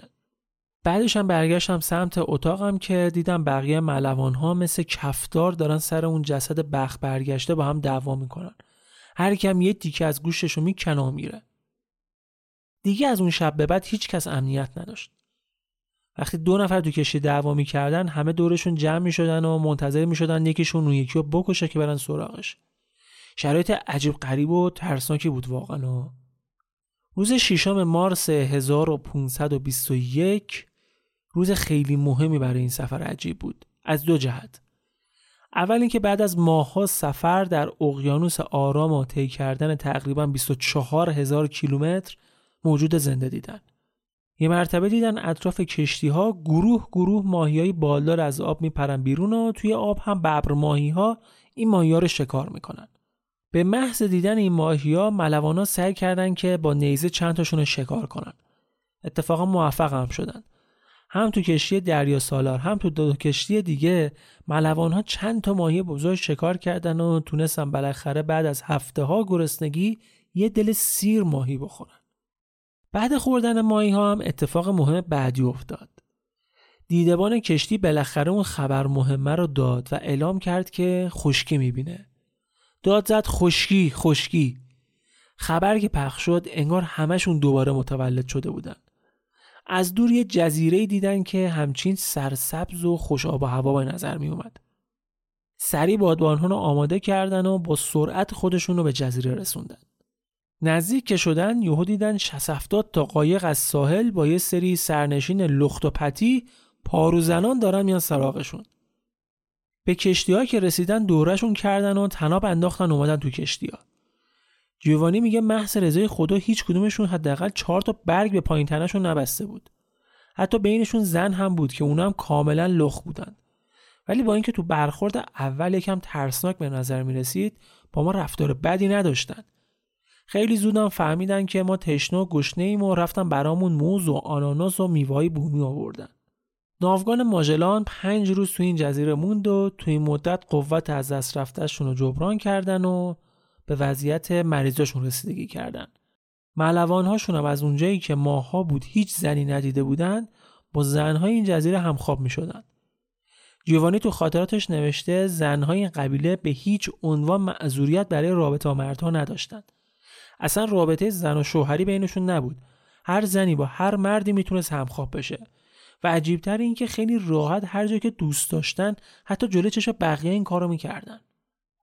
جوانی میگه ماژلان اصلا با این شرایط اوکی نبود ولی کاری هم نمی‌تونست بکنه از طرفی هم نمی‌خواست بعد این همه سختی جلوی ملوان ها رو بگیره به حال بعد از پنج روز که شرایطشون رو به راه شد و انبارهاشون رو از غذا و آب شیرین پر کردن راه دریا رو پیش گرفتن و مسیرشون رو به سمت غرب ادامه دادن. این جزیره هم که توش بودن رو ماژلان جزیره دزدان و روسپیان اسم گذاشت. اما خب ما امروز این جزیره رو به اسم گوام می‌شناسیم. خلاصه بعد از اینکه از جزیره روسپی ها به قول ماژلان رفتن چند صد کیلومتر بعد رسیدن به یه جزیره بسیار زیبایی دیگه. دیگه میشه گفت تقریبا وارد مناطق مسکونی اقیانوس آرام شده بودن. توی این جزیره هم بومی ها خیلی خوب ازشون استقبال کردند و مثل همون جزیره قبلی هم عزیزان اعتقادی به پوشش نداشتند. نکته جالب تو این جزیره این بود که غلام ماژلان زبونشون رو می‌فهمید چون این جزیره خیلی نزدیک به جزایر ادویه و جایی بود که توش بزرگ شده بود. بعدش به ماجلان خبر دادن که سلطان جزیره براتون زیافتی ترتیب داده و شما رو دعوت کرده برای صرف غذا. خب خیلی هم عالی. ماجلان و جیوانی و غلامش و ناخداهای دیگه رفتند سمت اقامتگاه سلطان و همین که نزدیک اونجا شدن دیدن دو طرف مسیر سربازای نیزه به دست به احترامشون ردیف شدند و بالای نیزه ها سرهای بریده است که ازشون خون که مشخص بود که تازه کشته شدن. روبروی در ورودی هم که رسیدن زرت یه آدم آوردن و با تبر سرش رو قطع کردن زیر پاشون. قربانی کردن براشون. اصلا کفشون بریده بود. اینجا کجاست؟ ما اینجا چه غلطی می‌کنیم آخه؟ رفتن تو و نشستن و با سلطان هم صحبت شدن. ماجلان بهش گفت که جریان این سره بریده و اون ننه مرده که کشیدش چی بود؟ گفت اینا قربانی های ما برای شما بودن دیگه به احترام شما سر بریدیم. گفت چجوری دلت میاد مردمت اینجوری بکشی؟ گفت اینا مردم من نبودن. و سرای جنگی بودن که الان فرصت شد ازشون استفاده کنیم. یکم با هم صحبت کردن و از سفر و این چیزا گفتن. بعد سلطان دخترش رو صدا زد و ایشون هم اومد تو مجلس. طبیعتا هم برهنه. به ماجلان گفت این دختر منه و با کرم هست. می‌خوام پیشکش تو کنمش تا این وقتی که اینجایی کنارت باشد ازش کام بگیری. حالا ماجلان هم مذهبی بعدش میومد از این چیزا. گفت لازم نکرده من نیازی ندارم. سلطان گفت پس بگید نفر دوم کیه که دخترم آمدم به اون. ماجلان گفت نمی‌خوایم آقا جان دست از سرمون بردار ما اینجوری با کسی رابطه برقرار نمی کنیم سلطان بهش گفت که پس شما چجوری بچه دار میشید؟ گفت اول ازدواج می‌کنیم بعدش. هرچی ماجلان می‌گفت سلطان ریسه می‌رفت میخندید فقط. جیوانی تو خاطراتش نوشت انقدر شرایط این جزیره عجیب غریب و مبتزل بود که همون بهتر سالانکو رو با خودمون نیوردیم تو ساحل که این لختیا رو ببینه. ماجلان بهش گفت تو چرا مسیحی نمیشی؟ مسیحی شو بیا زیر پرچم پادشاه اسپانیا ما هم ازت در مقابل دشمنانت حمایت می‌کنیم. سلطان هم چشم قبول کرد. از مسیحی بودن که چیزی سرش نمی‌شد و ماجلان هم نمی‌تونست فرهنگشون رو عوض کنه. چیزی که برای دو طرف اهمیت داشت سرزمین جدید و حمایت نظامی بود. بعد سلطان بهش گفت که الان اگه شما از اینجا برید آدمای فلان جزیره به ما حمله می‌کنن و احتمالا همه ما را قتل عام می‌کنن. اونا یه قبیله آدم خارن و احتمالا ما هیچ شانسی جلوشون نداریم. ماجلان گفت خیالتون تخت. تو از الان به بعد تحت حمایت اسپانیایی. ما تو مسیر موقع رفتن بهشون حمله می‌کنیم و میشونیمشون سر جاشون. از این جزیره هم که الان می‌دونیم از جزایر فیلیپین بوده می‌زنه بیرون و می‌رسه به اون جزیره آدمخوارا. نقشه چی بود؟ خوب دقت کنید ماجلان و جوانی و بهترین های ناوگان که جنگجو بودن در مجموع 60 نفر که 10 نفرشون هم اسلحه گرم داشتن باید با قایق می‌رفتن به ساحل. چون ساحل سنگی بود باید کشتی ها رو دورتر متوقف می‌کردن. با خودشون گلولای توپ هم برده بودن که با منفجر کردنشون مثلا وحشت ایجاد کنن. اینا میرن ساحل و همین که نزدیک میشن می‌بینن تا چشم کار می‌کنه سربازای لخت نیزه به دست و ساحل وایستادن. یکی دو تا توپ در می‌کنن که از صداش بترسن فرار کنن ولی جم نمی‌خورن. یه نفرشون هم فرار نکرد. جیوانی میگه من اونجا فهمیدم که داستان بر همین راحتی هم که فکر می‌کردیم نیست. میگه ده نفر رو مجبور شدیم بذاریم کنار قایق ها پنجاه نفر دیگهمون زدیم به ساحل و سربازهایی که اسلحه داشتنم اولین شلیکا رو انجام دادن. بعدش هم ما شمشیر کشیدیم و توی یه خط صاف رفتیم تو دلشون.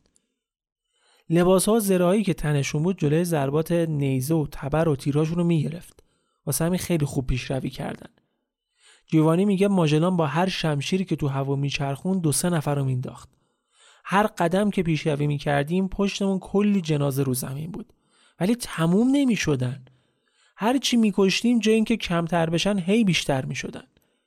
میگه یهو چشمم خورد به جلوی میدون دیدم تا اونجایی که دید دارم آدمی که جیغ زنان داره میاد سمت ما. اینقدر صدای هل هلشون بلند بود که صدا به صدا نمی‌رسید. ولی از اون چیزی که میترسیدیم سرمون اومد.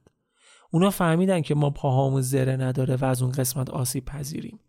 از اونجا به بعد تمام تیرها و نیزه هاشون میومد سمت پاهای ما و کارمون دیگه سخت شد. سه چهار نفر اون افتادن که توی یه چشم به هم زدن بومی ها رو دست بردنشون تو دل جنگل که معلوم نبود قهره چه بلایی سرشون بیاد. کار که بیخ پیدا کرد ماجران دستور عقب نشینی داد. ولی این عقب نشینی چون درست انجام نشد بدتر بهمون آسیب زد. افرادمون جای اینکه رو به دشمن برن عقب پشت به دشمن فرار کردند من یه لحظه به خودم اومدم دیدم که فقط من و ماجلان و پنج نفر دیگه کنار همیم و بومی ها مثل مور و ملخ از همه طرف میان سمتمون. نفهمیدم دیگه چی شد. فقط یه لحظه دیدم که پای ماژلان با تیری زدن. یه جوری که نوک تیر از اون طرف پای زده بود بیرون. بومی ها فهمیده بودن که ماژلان رهبر ماست و تمرکزشون رو گذاشته بودن رو شکار اون. به محض اینکه ماژلان از شدت درد زانو زد تمام سربازا ما رو ول کردن و رفتن سر وقت اون. و ماژلان رو هم مثل افراد دیگمون هل هل کنان رو دست بردن تو جنگل. ما هیچ چاره ای نداشتیم که از همین فرصت استفاده کنیم و فرار کنیم. وقتی برگشتیم تمام ناوگان از اتفاقی که افتاده بود شوکه بودن. ماژلان بزرگترین دریا نوردی که میشناختن و تونسته بود از این سفر سخت نجاتشون بده به خاطر یه بدبستون علکی توی جنگی که هیچ ربطی بهشون نداشت اسیر شده بود. حالا باید تمام تلاششون رو برای نجاتش انجام می‌دادن. بلا فاصله بعد از برگشت به کشتی جانشین ماژلان انتخاب میشه و فردا یه گروه با یه سری پارچه و هدایا میفرستن به جزیره که سلطانشون رو راضی کنن که ماژلان رو آزاد کنه. سلطانه بهشون میگه که برید و هر وقت که آفتاب رسید به بالاترین نقطه برگردید. دم زور که شد دیدن که سلطان با چند تا زن دورش و مردهای دیگه که هر کدوم یه زن بغل دستشون بود اومدن تو ساحل و تو اون گرما یه آتیش روشن کردن و دورش نشستن. حالا ناوگان هم از دور رو آب داشت ساحل رو می‌دید. از همونجا صداشون به هم می‌رسید. بهشون میگن که رهبر ما رو آزاد کنید به جاش ما هم هدایایی به شما پیشکش می‌کنیم. گفتم ماجلان رو می‌خواید باشه. بعد چند نفر اومدن تو ساحل و یه بدن بیجون لخ رو آوردن و بستن به یه تیرک. بدن ماژلان بود. مرده بود. بعد جلوی چشم تمام ناوگان چند نفر با چاقو اومدن و هر کدوم یه دیکه از گوشت بدنش رو کندن زدن سر نیزه و رو آتیشی که روشن کرده بودن کباب کردن و خوردن. غلام ماژلان صداشون رو میشنید که بلند بلند از طعم لذیذ گوشت رهبر سفید پوستان حرف می‌زدند. با خوشحالی می‌گفتند ما داریم طعم لذیذ خدای بیگانگان دنیای خارج رو میچشیم. بعدش هم همین کار رو با بدن بقیه افرادی که اسیر کرده بودن کردن. جوانی میگه داشتم از شدت قصه از هم میپاشیدم. هیچ کاری از دستمون بر نمیومد. به خاطر فاصلمون توپهایی که داشتیم به ساحل نمی‌رسیدن که نابودشون کنیم. توانایی حمله به اون همه جونور وحشی رو هم نداشتیم.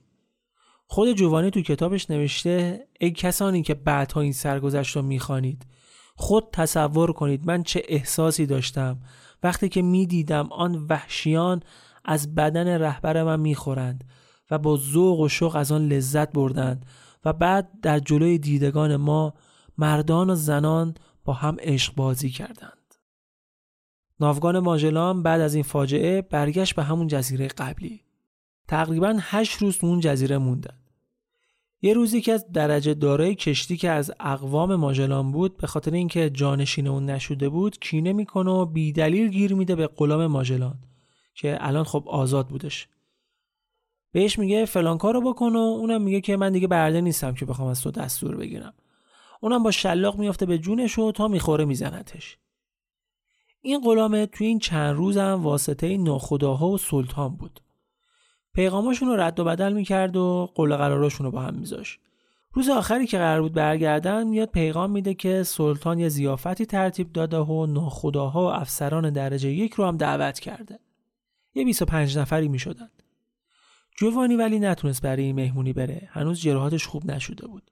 مهمونی که تموم شد اینا برگشتن که سوار کشتی بشن و برگردن. سلطان و سربازاش هم همراهشون می‌کردن. بعد اصلا یوهو آسمون و زمین جاشون عوض شد. نیروهای سلطان و غلام ماژلان حمله کردن به افسران و همشون رو به جز یک نفر قتل عام کردن. به جز جانشین ماژلان. ظاهرا غلامه اونا رو تحریک کرده بود که به اینا حمله کنن. حالا مشخص نبود که به خاطر اون داستان شلا خوردنه کینه کرده بوده یا چیز دیگه ای. اون یه نفرم نگه داشتن که با توپ و اسلحه معاملش کنن. جوانی نوشته که وقتی جانشینم این بلا سرش اومد حالا دیگه فرماندهی ناوگان در نبود افسران عالی رتبه دست ارشد افسران درجه دو افتاد.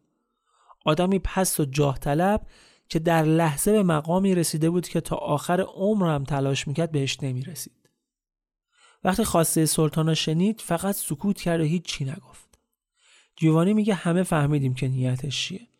بدون اینکه حرفی بزنه دستور حرکت داد. میگه من تا عم دارم زجه ای که جانشین ماجلان اون موقع و یادم نمیره. وقتی داشتیم حرکت می‌کردیم دیدیم که چجوری افراد سلطان تیکه پارش کردن.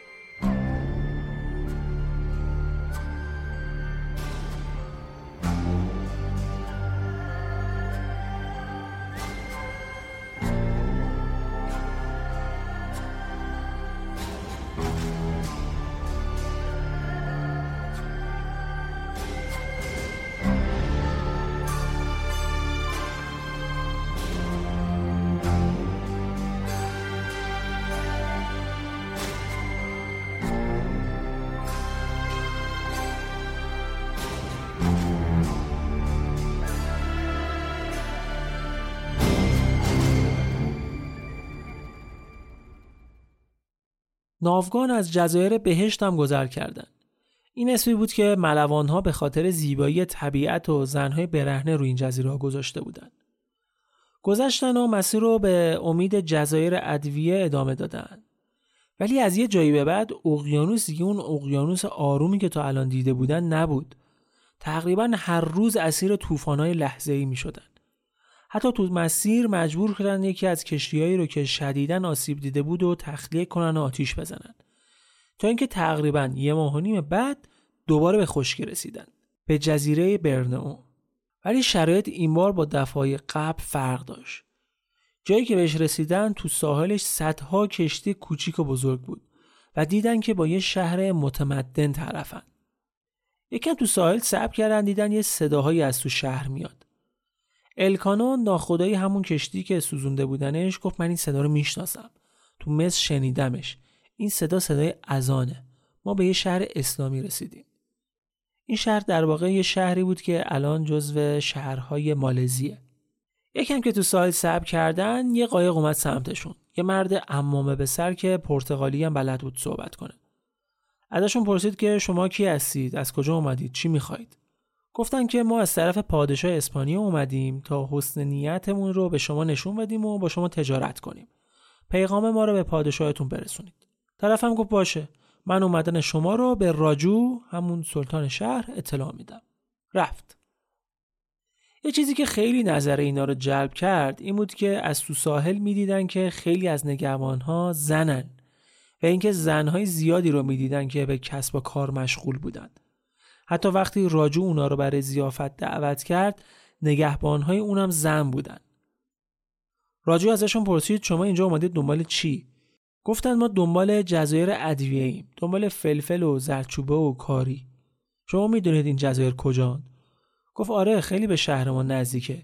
ولی چرا تا اونجا برید؟ تو همین جزیره هم شما می‌تونید ادویه پیدا کنید. تازه اونم مجانی. مجانی؟ کجا؟ چجوری؟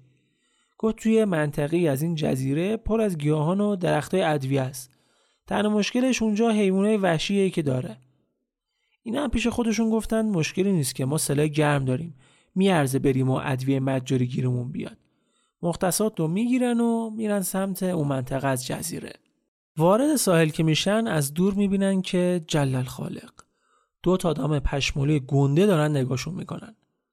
یکم صبر کردن دیدن اونا عکس عمل خاصی نشون نمیدن بهشون. وارد ساحل شدن. وارد ساحل شدن ولی با احتیاط مسلح. دیگه بعد از جریانات جزایر بهشتی حواسشون حسابی جمع بود.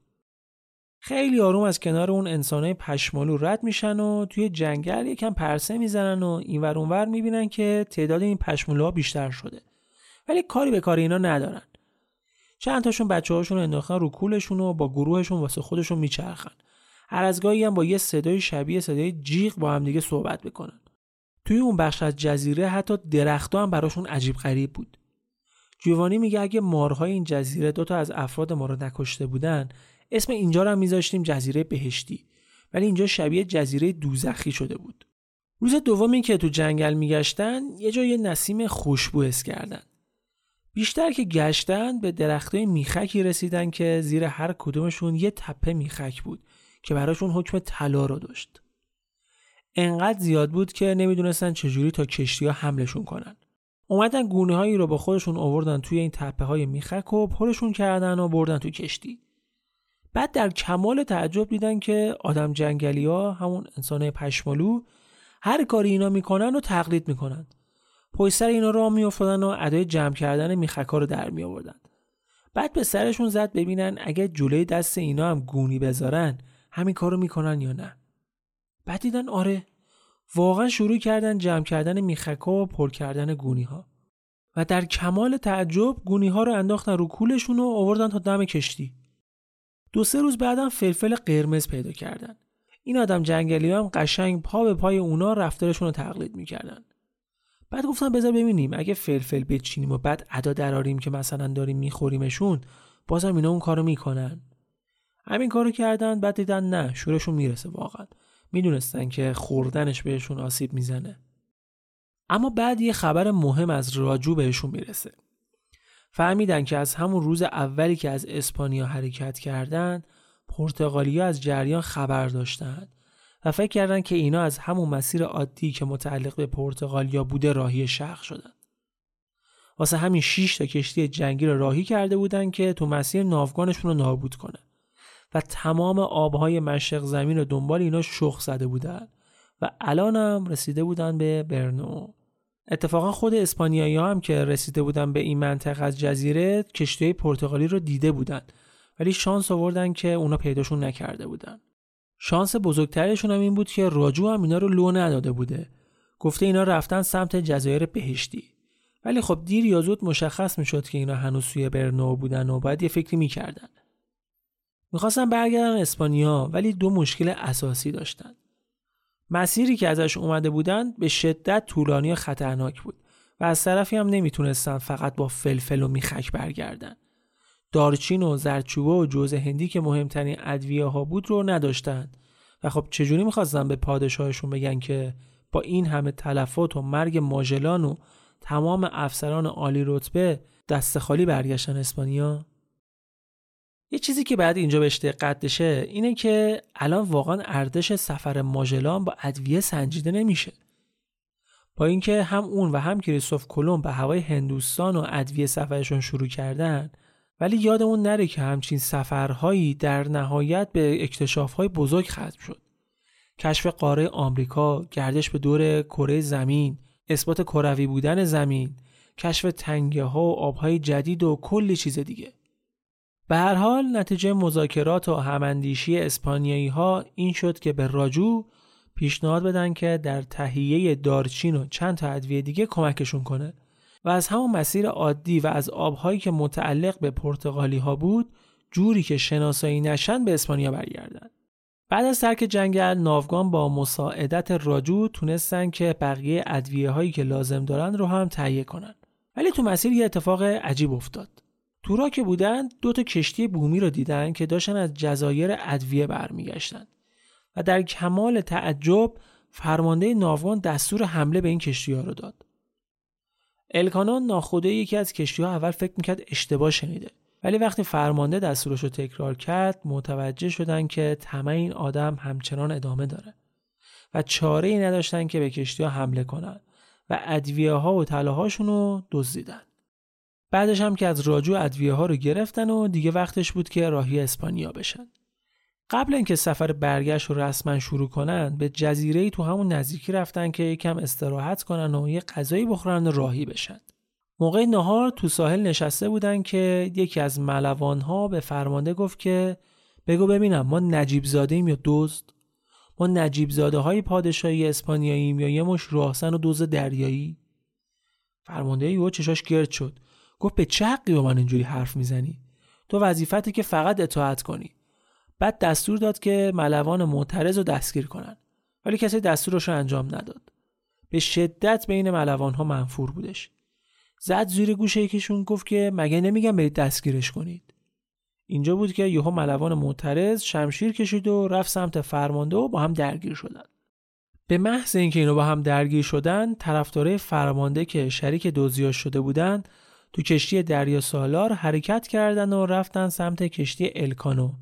کشتی ویکتوریا اسمش ویکتوریا بود رفتن سمت این کشتی که تصرفش کنن ولی به محض حرکت با سنگهای کف ساحل برخورد کردن و شکافی که درست شد باعث شد تمام ادویه های انبار کشتی رو آب ببره. توی اون درگیری ساحل هم فرمانده زخمی میشه و همون شب میمیره.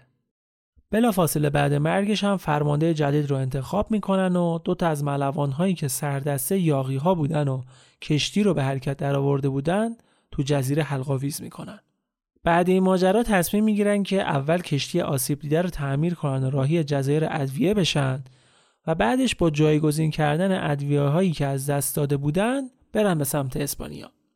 کشتی ها راه افتادن و بعد از چند هفته بالاخره به مقصدی که بیش از دو سال برای زحمت کشیدن و کشته دادن رسیدند. بدون ماژلان. مردی که می‌خواست ثابت کنه که از راه غرب هم میشه به مشرق زمین رفت. به جزایر که رسیدن سلطان منظور سلطان جزایر با آغوش باز ازشون استقبال کرد. پذیرایی یا مهمون نوازیش انقدر خوب بود که اقامت دو روزه ناوگان شد ده روز. تازه تمام ادویه هایی رو هم که نیاز داشتن خودش براشون خرید و گفت که هر کدوم از شما اگه دوست داشته باشه می‌تونه برای همیشه اینجا زندگی کنه. اتفاقا چند تا از ملوان ها هم پیشنهادش هم قبول کردن و اونجا موندگار شدن. بعد از ده روز اقامت دو کشتی باقی مونده راهی اسپانیا شدند. از بندر که حرکت کردن و از اونجایی که قرار نبود آب خوش از گلشون پایین بره کشتی دریا سالار همون اول کار به مشکل خورد دیدن که انبارای کشتی داره پر آب میشه هرچی آب خالی می‌کردن دوباره پر می‌شد مجبور میشن که برگردن ساحل وقتی برگشتن سلطان منظور چند تا از بهترین قواس هاشو میفرسته برن زیر کشتی که ببینن دقیقا مشکل کجاست. چون خود ملوان ها نتونسته بودن مسیر ورود آب پیدا کنن. حالا مدل کار این قواس هم خیلی خیلی جالبه. همشون موهای بلند داشتن. اینا می‌رفتن زیر کشتی موهاشون رو باز می‌کردن که ببینن جریان آب موهاشون رو به کدوم سمت می‌بره. ببینن که آب از کجا وارد کشتی میشه. ولی با این وجود اینا هم نتونستن کاری پیش ببرن فایده نداشت چون قسمت زیر کشتی کاملا پوسیده شده بود مثل اسفنج آبو می‌کشید تو از طرفی هم تعمیر کردن کامل کشتی حداقل سه ماه زمان نیاز داشت. حالا یه راه بیشتر نداشتن. کشتی دوم تا جای ممکن انباراشو پر کنه و هر کسی که می‌خواد و با خودش ببره و بقیه هم توی جزیره ادویه بمونن تا تعمیر کشتی تمام بشه. سلطان هم قول داد که 250 نفر از نجارهاشو در اختیارشون بذاره و تا آماده شدن کشتی از همشون پذیرایی کنه. اونجا هم باز یه عده دیگه که قوم خیشی تو اسپانیا نداشتن تصمیم می‌گیرن که ساکن اونجا بشن و بقیهشون هم از جمله جوانی و سالانکو برادرزاده ماژلان که حسابی هم به هم علاقه من شده بودن با کشتی دوم راهی اسپانیا شدن. جوانی میگه موقع برگشت اونایی که قرار بود بمونن با قایق کلی از مسیر رو پشت سر ما اومدن و موقع خداحافظی هممون اشک میریختیم. روزهای خیلی سختی رو توی این دو سال با هم گذرونده بودیم و الان باز معلوم نبود که بتونیم دوباره همدیگر رو ببینیم. حتی ناخداهامون هم اشک میریختن. بازمانده های ناوگان دوباره راهی سفری شدند که هیچ پیشبینی از موفقیت نداشتند. از 260 خورده این نفری که از اسپانیا راه افتادن الان فقط 60 نفر داشتن برمیگشتن مسیری که قرار بود برن اینجوری بود که از شرق آسیا بعد می اومدن به سمت جنوب قاره آفریقا جایی که دماغه نیک بود و از اونجا به سمت شمال و قاره اروپا حرکت می‌کردن. حالا مشکل بزرگشون چی بود؟ این آبها تحت اختیار پرتغالی ها بود و برای اینکه اسیرشون نشن باید تا جای ممکن به جنوب می‌رفتن که حسابی از مسیر تردد کشتی های پرتغالی فاصله داشته باشند که دیده نشن. و برای اینکه این مسیر ناآشنا رو هم بتونن به سلامت رد کنن از 13 تا بلد راه بومی آسیا کمک گرفتن. بهشون گفتن تو مسیر راه رو به ما نشون بدید.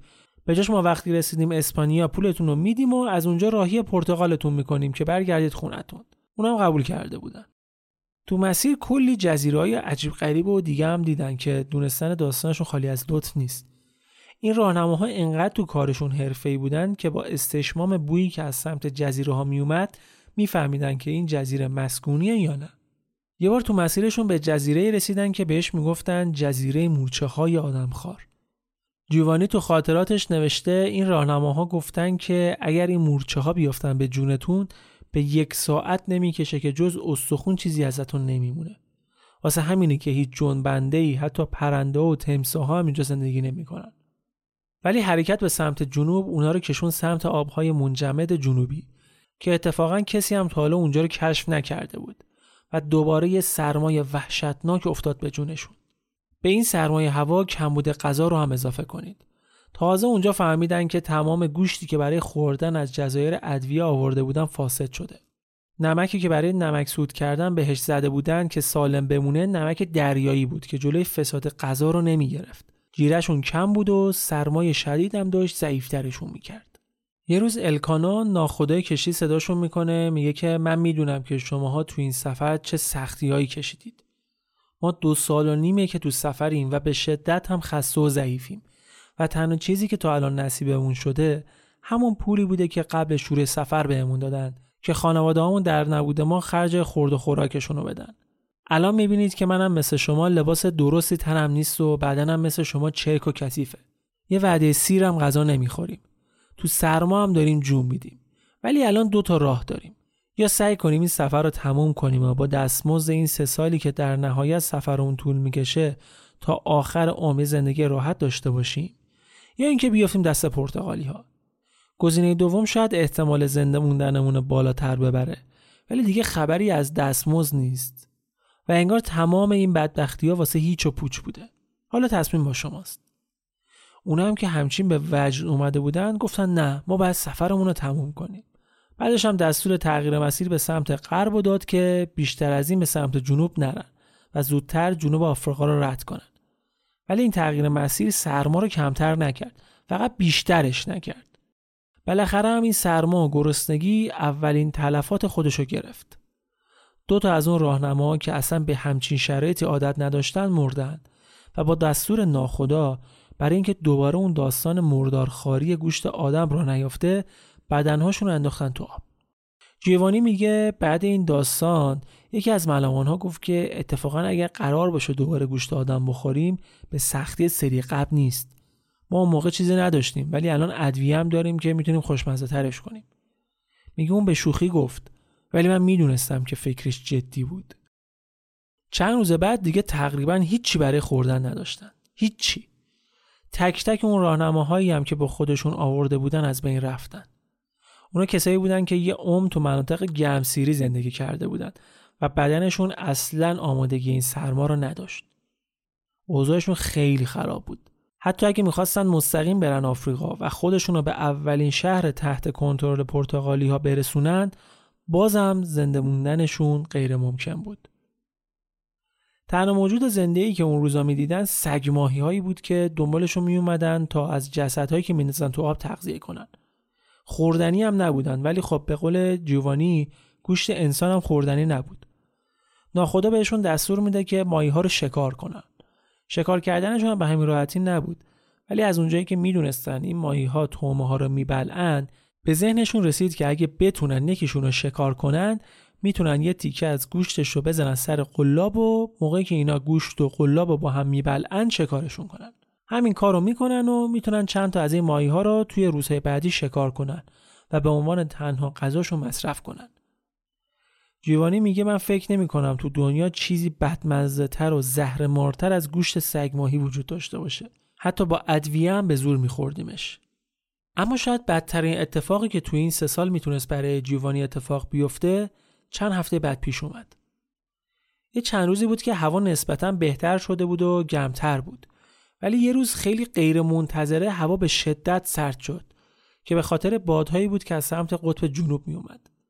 این باعث شد که سالانکو برادرزاده و معشوقه جوانی ذات بگیره و برای بهبودش نیاز بود که بدنش رو گرم نگه دارن و غذای درست حسابی بخوره که هیچ کدومش رو نمی‌تونستن انجام بدن و با وجود تمام تلاشایی که برای زنده موندنش کردن مرد. بعد مرگ سالانکو جوانی خیلی دوست داشت که جنازش با خودش به اسپانیا ببره. ولی ناخدا مخالفت کرد. گفت هوا دوباره گرم میشه و جسد بوی تعفن می‌گیره. بعد اونو به دریا بسپاریش موقعی که جوانی می‌خواست جسد را به آب بندازه خدا و مسیح رو شاهد گرفت که در تمام این سه سال بر نفسشون غلبه کردن و و این دختر باکره از دنیا رفته و بدن سالانکو رو به دریا سپرد.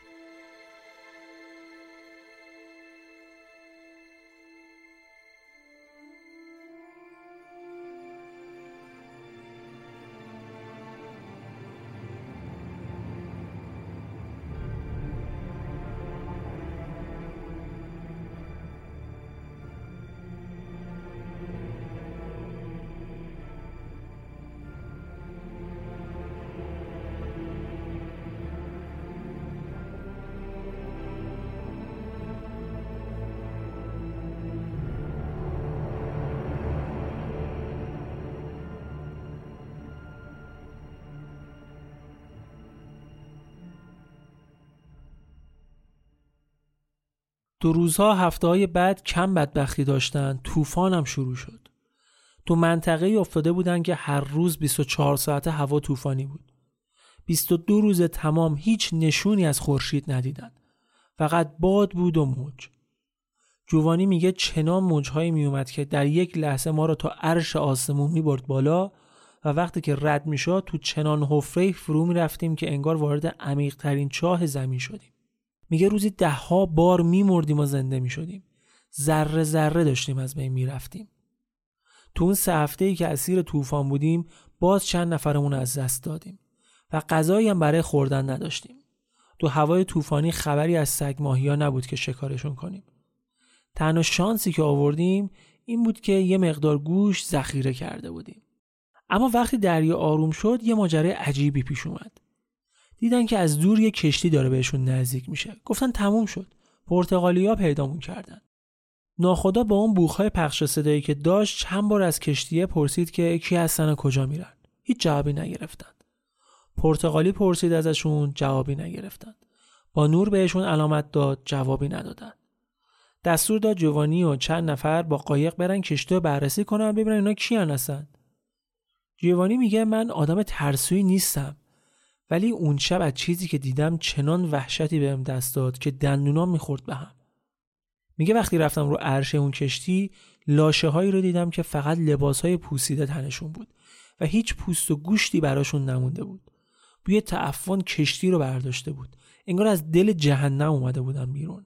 کشتی رو که گشتن رسیدن به اتاق ناخدا و اونجا اسناد و مدارک رو بررسی کردن و فهمیدن که این کشتی از ایران می اومده و اولین بارش هم نبوده که بین ایران و پرتغال رفت آمد می‌کرد. بارش هم آرد بود و زعفرون و فرش و نوشدارو و طلا. جوانی نوشته فرشایی که ما دیدیم چنان ما رو مبهوت زیبایی خودش کرده بود که مثل اون هیچ وقت هیچ جای دنیا ندیده بودیم.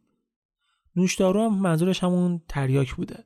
بد نیست بدونید که زعفرون و تریاک هر دوتاش اولین بار از ایران به پرتغال اسپانیا رفت و از خشخاش و تریاک برای درمان بیماری ها استفاده می‌کردند. به حال آردی که توی این کشتی پیدا کردن تا چند هفته از نظر غذا تأمینشون کرد و حداقل مقطعی از مرگ نجاتشون داد. آرد رو با آب دریا خمیر می‌کردن و باش نون میپختن. یه مدت با همون نونها سر کردن تا اینکه آب کشتی تموم شد. دیگه آبی برای خوردن نداشتن. بیابی از یه طرف و وارد شدنشون به تابستون و گرمای هوا از طرف دیگه امونشون رو برید. حتی جیوانی هم دیگه توان نفس کشیدن نداشت. میگه منو آورده بودن رو عرشه که خنکتر بود.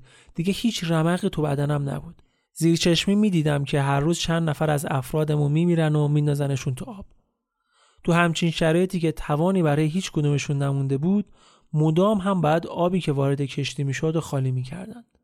شاید اگه رگباری که توی یکی از شبها زد و آبی که یکم جمع شده بود نبود سرنوشت اونا هم می‌شد سرنوشت همون کشتی پرتغالی. یک کشتی سرگردون با کلی جسد فاسد شده تو آبهای اقیانوس.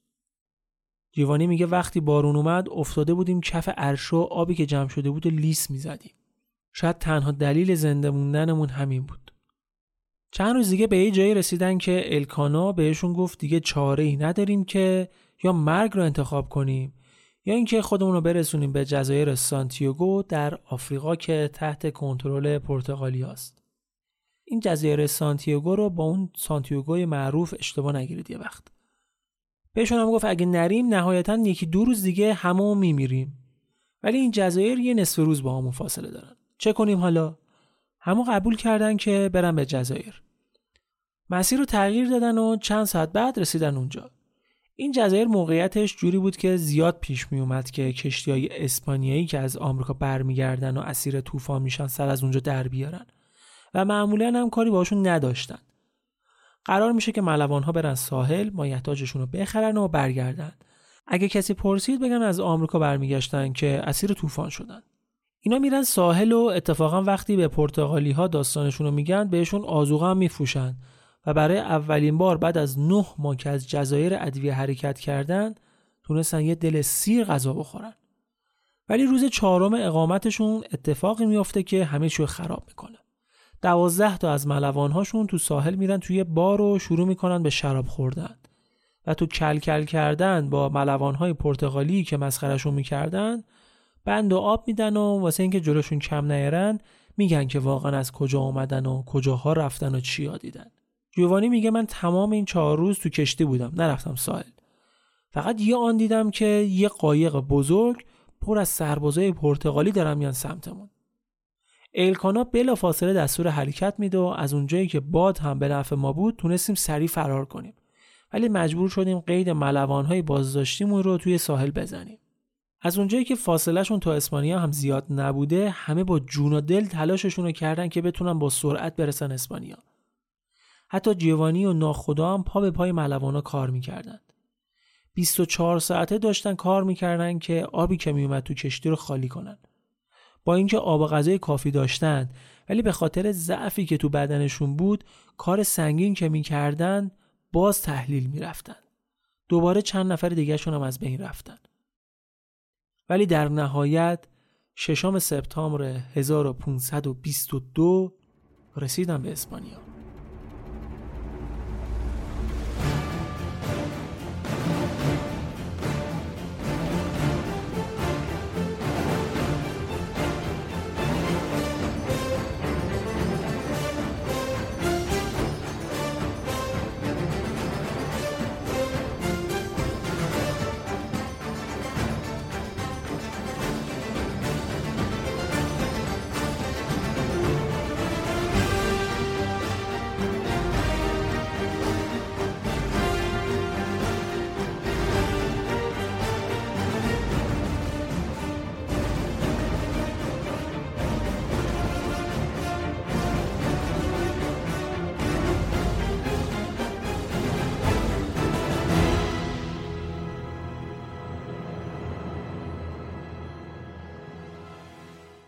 از اینجا به بعد داستان رو از زبون جوانی میشنویم. وقتی رسیدیم به خاک اسپانیا به محض اینکه از کشتی پیاده شدیم سجده کردیم و مسیح رو شکر کردیم. همه با تعجب ما رو نگاه می‌کردن. وقتی به مسئولین بندر خودمون رو معرفی کردیم به سرعت پیکی رو فرستادن پیش پادشاه و چند تا کبوتر نامه بر هم فرستادن که خبر رسیدن ما رو بهشون اعلام کنن. حاکم شهرم به سرعت خودش رو رسوند به ما و تدارکات لازم رو برامون آماده کرد که ما رو با کشتی راهی شهری کنه که سفرمون رو از اونجا شروع کردیم. وقتی به اونجا رسیدیم دیدیم که خبرمون زودتر از خودمون به شهر رسیده. کلی آدم منتظر ما بودن که سربازا جلوشون رو به زور گرفته بودن. حاکم شهر اومد به کشتیمون و بهش گفتیم که می‌خوایم بریم کلیسا برای دعا. گفت اول صبر کنید مسیر رو امن کنیم بعد برید. وگرنه این مردم شما رو تیکه پاره می‌کنن که به عنوان تبرک به خودشون ببرن خونه. وقتی که راهی شدیم نزدیک کلیسا که شدیم ناخدا دست به آسمان برد و گفت بر ما حرام باشد اگر در این پیروزی یادی از بزرگ مردمانمان ماژلان و تمام جوانانی که در این راه ما را همراهی کردند و در نهایت به قعر دریاها رفتند نکنیم. اشکای ناخدا باعث شد هممون به گریه بیفتیم. بعد از اینکه از کلیسا برگشتیم بلا فاصله خبر دادن که پادشاه ما رو احضار کرده. بعد از اینکه یکم به سر و وضعمون رسیدیم رفتیم به قصر پادشاه. وارد سالن که شدیم در کمال تعجب دیدیم پادشاه به استقبالمون اومد. صورت الکانا رو بوسید و گردنبند طلای خودش رو به گردن اون انداخت. بعد از اینکه کمی در مورد سفر صحبت کردیم دستور داد که حقوق این سه سال رو فورا پرداخت کنند و برای همه ما مقرری مادام العمر تعیین کردند. پادشاه گفت این سفر شما مرا تبدیل به پادشاه تمام دنیا کرد. چون شما پیوسته به سمت غرب حرکت کردید و طبق قانون هر سرزمینی که در جهت غرب کش شود متعلق به پادشاهی اسپانیا خواهد بود و من تبدیل به پادشاهی شدم که خورشید در سرزمین های او غروب نمی کند. بعد به الکانا مقام دریا سالاری داد و منو هم به پاس خدماتم به خدمت دربار درآورد و من تونستم با کمک منشیایی که پادشاه در اختیارم قرار داد سفرنامه خودم را پاک نویس کنم و تقدیم پادشاه کنم. و اینجا بود که یکی از بزرگترین سفرهای دریایی تاریخ بشر به سرانجام رسید. این آخر داستان فقط یه چند تا نکته را بهتون بگم. اون کشتی بود که وسط راه فرار کرد و برگشت. اونا تونستن یک سال بعد از برگشتشون برسن اسپانیا. اما کشتی ماژلان که برای تعمیر مونده بود جزایر ادویه بعد تعمیر راهی اسپانیا شد. ولی به خاطر طوفان مجبور شد برگرده که موقع برگشت گشتی های پرتغالی پیداشون می‌کنن و همشون رو زندانی می‌کنن. چند سال بعد ناخدا و یکی دو تا ملوان رو آزاد می‌کنن که برن اسپانیا ولی بقیهشون تو زندان های پرتغالی ها میمیرن. ملوان هایی هم که توی اون جزیره پرتغالی توی اون بار سوتی داده بودن و بازداشت شده بودن با پیگیری های پادشاه اسپانیا بعد 6 ماه آزاد میشن و برمیگردن اسپانیا. و همون امتیازاتی که جیوانی و بقیه گرفته بودن به اینا هم داده میشه. اما بشنوید از سرنوشت الکانو و کشتی که باهاش برگشته بودند ویکتوریا. ویکتوریا بعد از بازسازی به یه سفر دریایی به شمال آمریکا میره. ولی اسیر طوفان میشه و با تمام خدمش غرق میشه. پادشاه هم دستور میده اسم کشتی رو روی یه کشتی جدید بذارن و اون کشتی رو هم در اختیار الکانو می‌ذارن. الکانو هم بعد سه سال دوباره فیلش یاد هندوستان می‌کنه و تصمیم می‌گیره که دوباره از همون مسیر قبلی به جزایر ادویه بره. این بار هم تقریبا همون بلاها سرش میاد و به خاطر مریضی تو راه میمیره. و اما در نهایت هم آنتونیو پیگافتا همون جوانی قصه ما که این سفرنامه بینظیر رو از تاریخی ترین سفر دریایی تاریخ نوشته بود حوالی 45 سالگی تو ایتالیا زادگاهش درگذشت.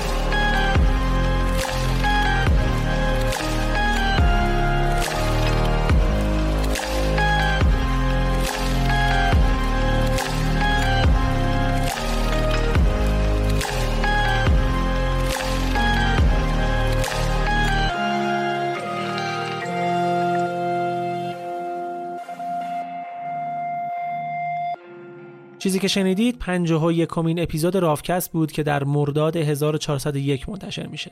اگر از شنیدن این اپیزود لذت بردید شنیدنش رو به بقیه هم پیشنهاد بدید.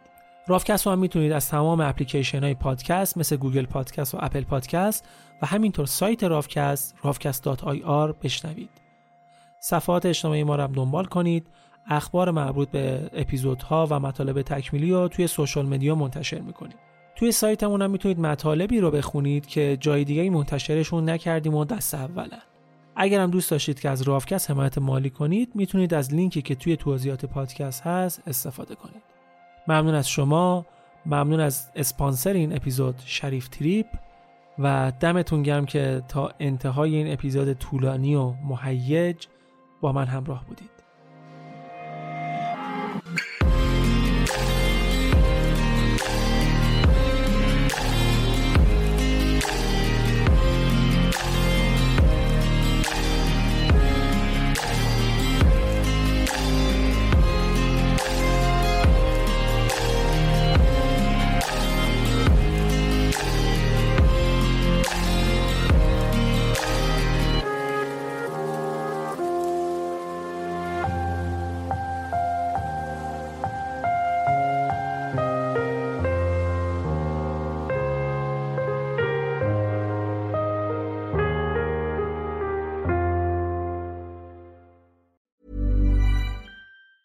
Hi, I'm Daniel, founder of Pretty Litter. Did you know cats tend to hide symptoms of sickness and pain? I learned this the hard way after losing my cat, Gingy. So I created Pretty Litter, a health monitoring litter that helps detect early signs of illness by changing colors, saving you money and potentially your cat's life. Pretty Litter is veterinarian developed, and it's the easiest way to keep tabs on your fur baby's health right at home. Go to prettylitter.com and use code ACAST for 20% off your first order and a free cat toy. Terms and conditions apply. See site for details.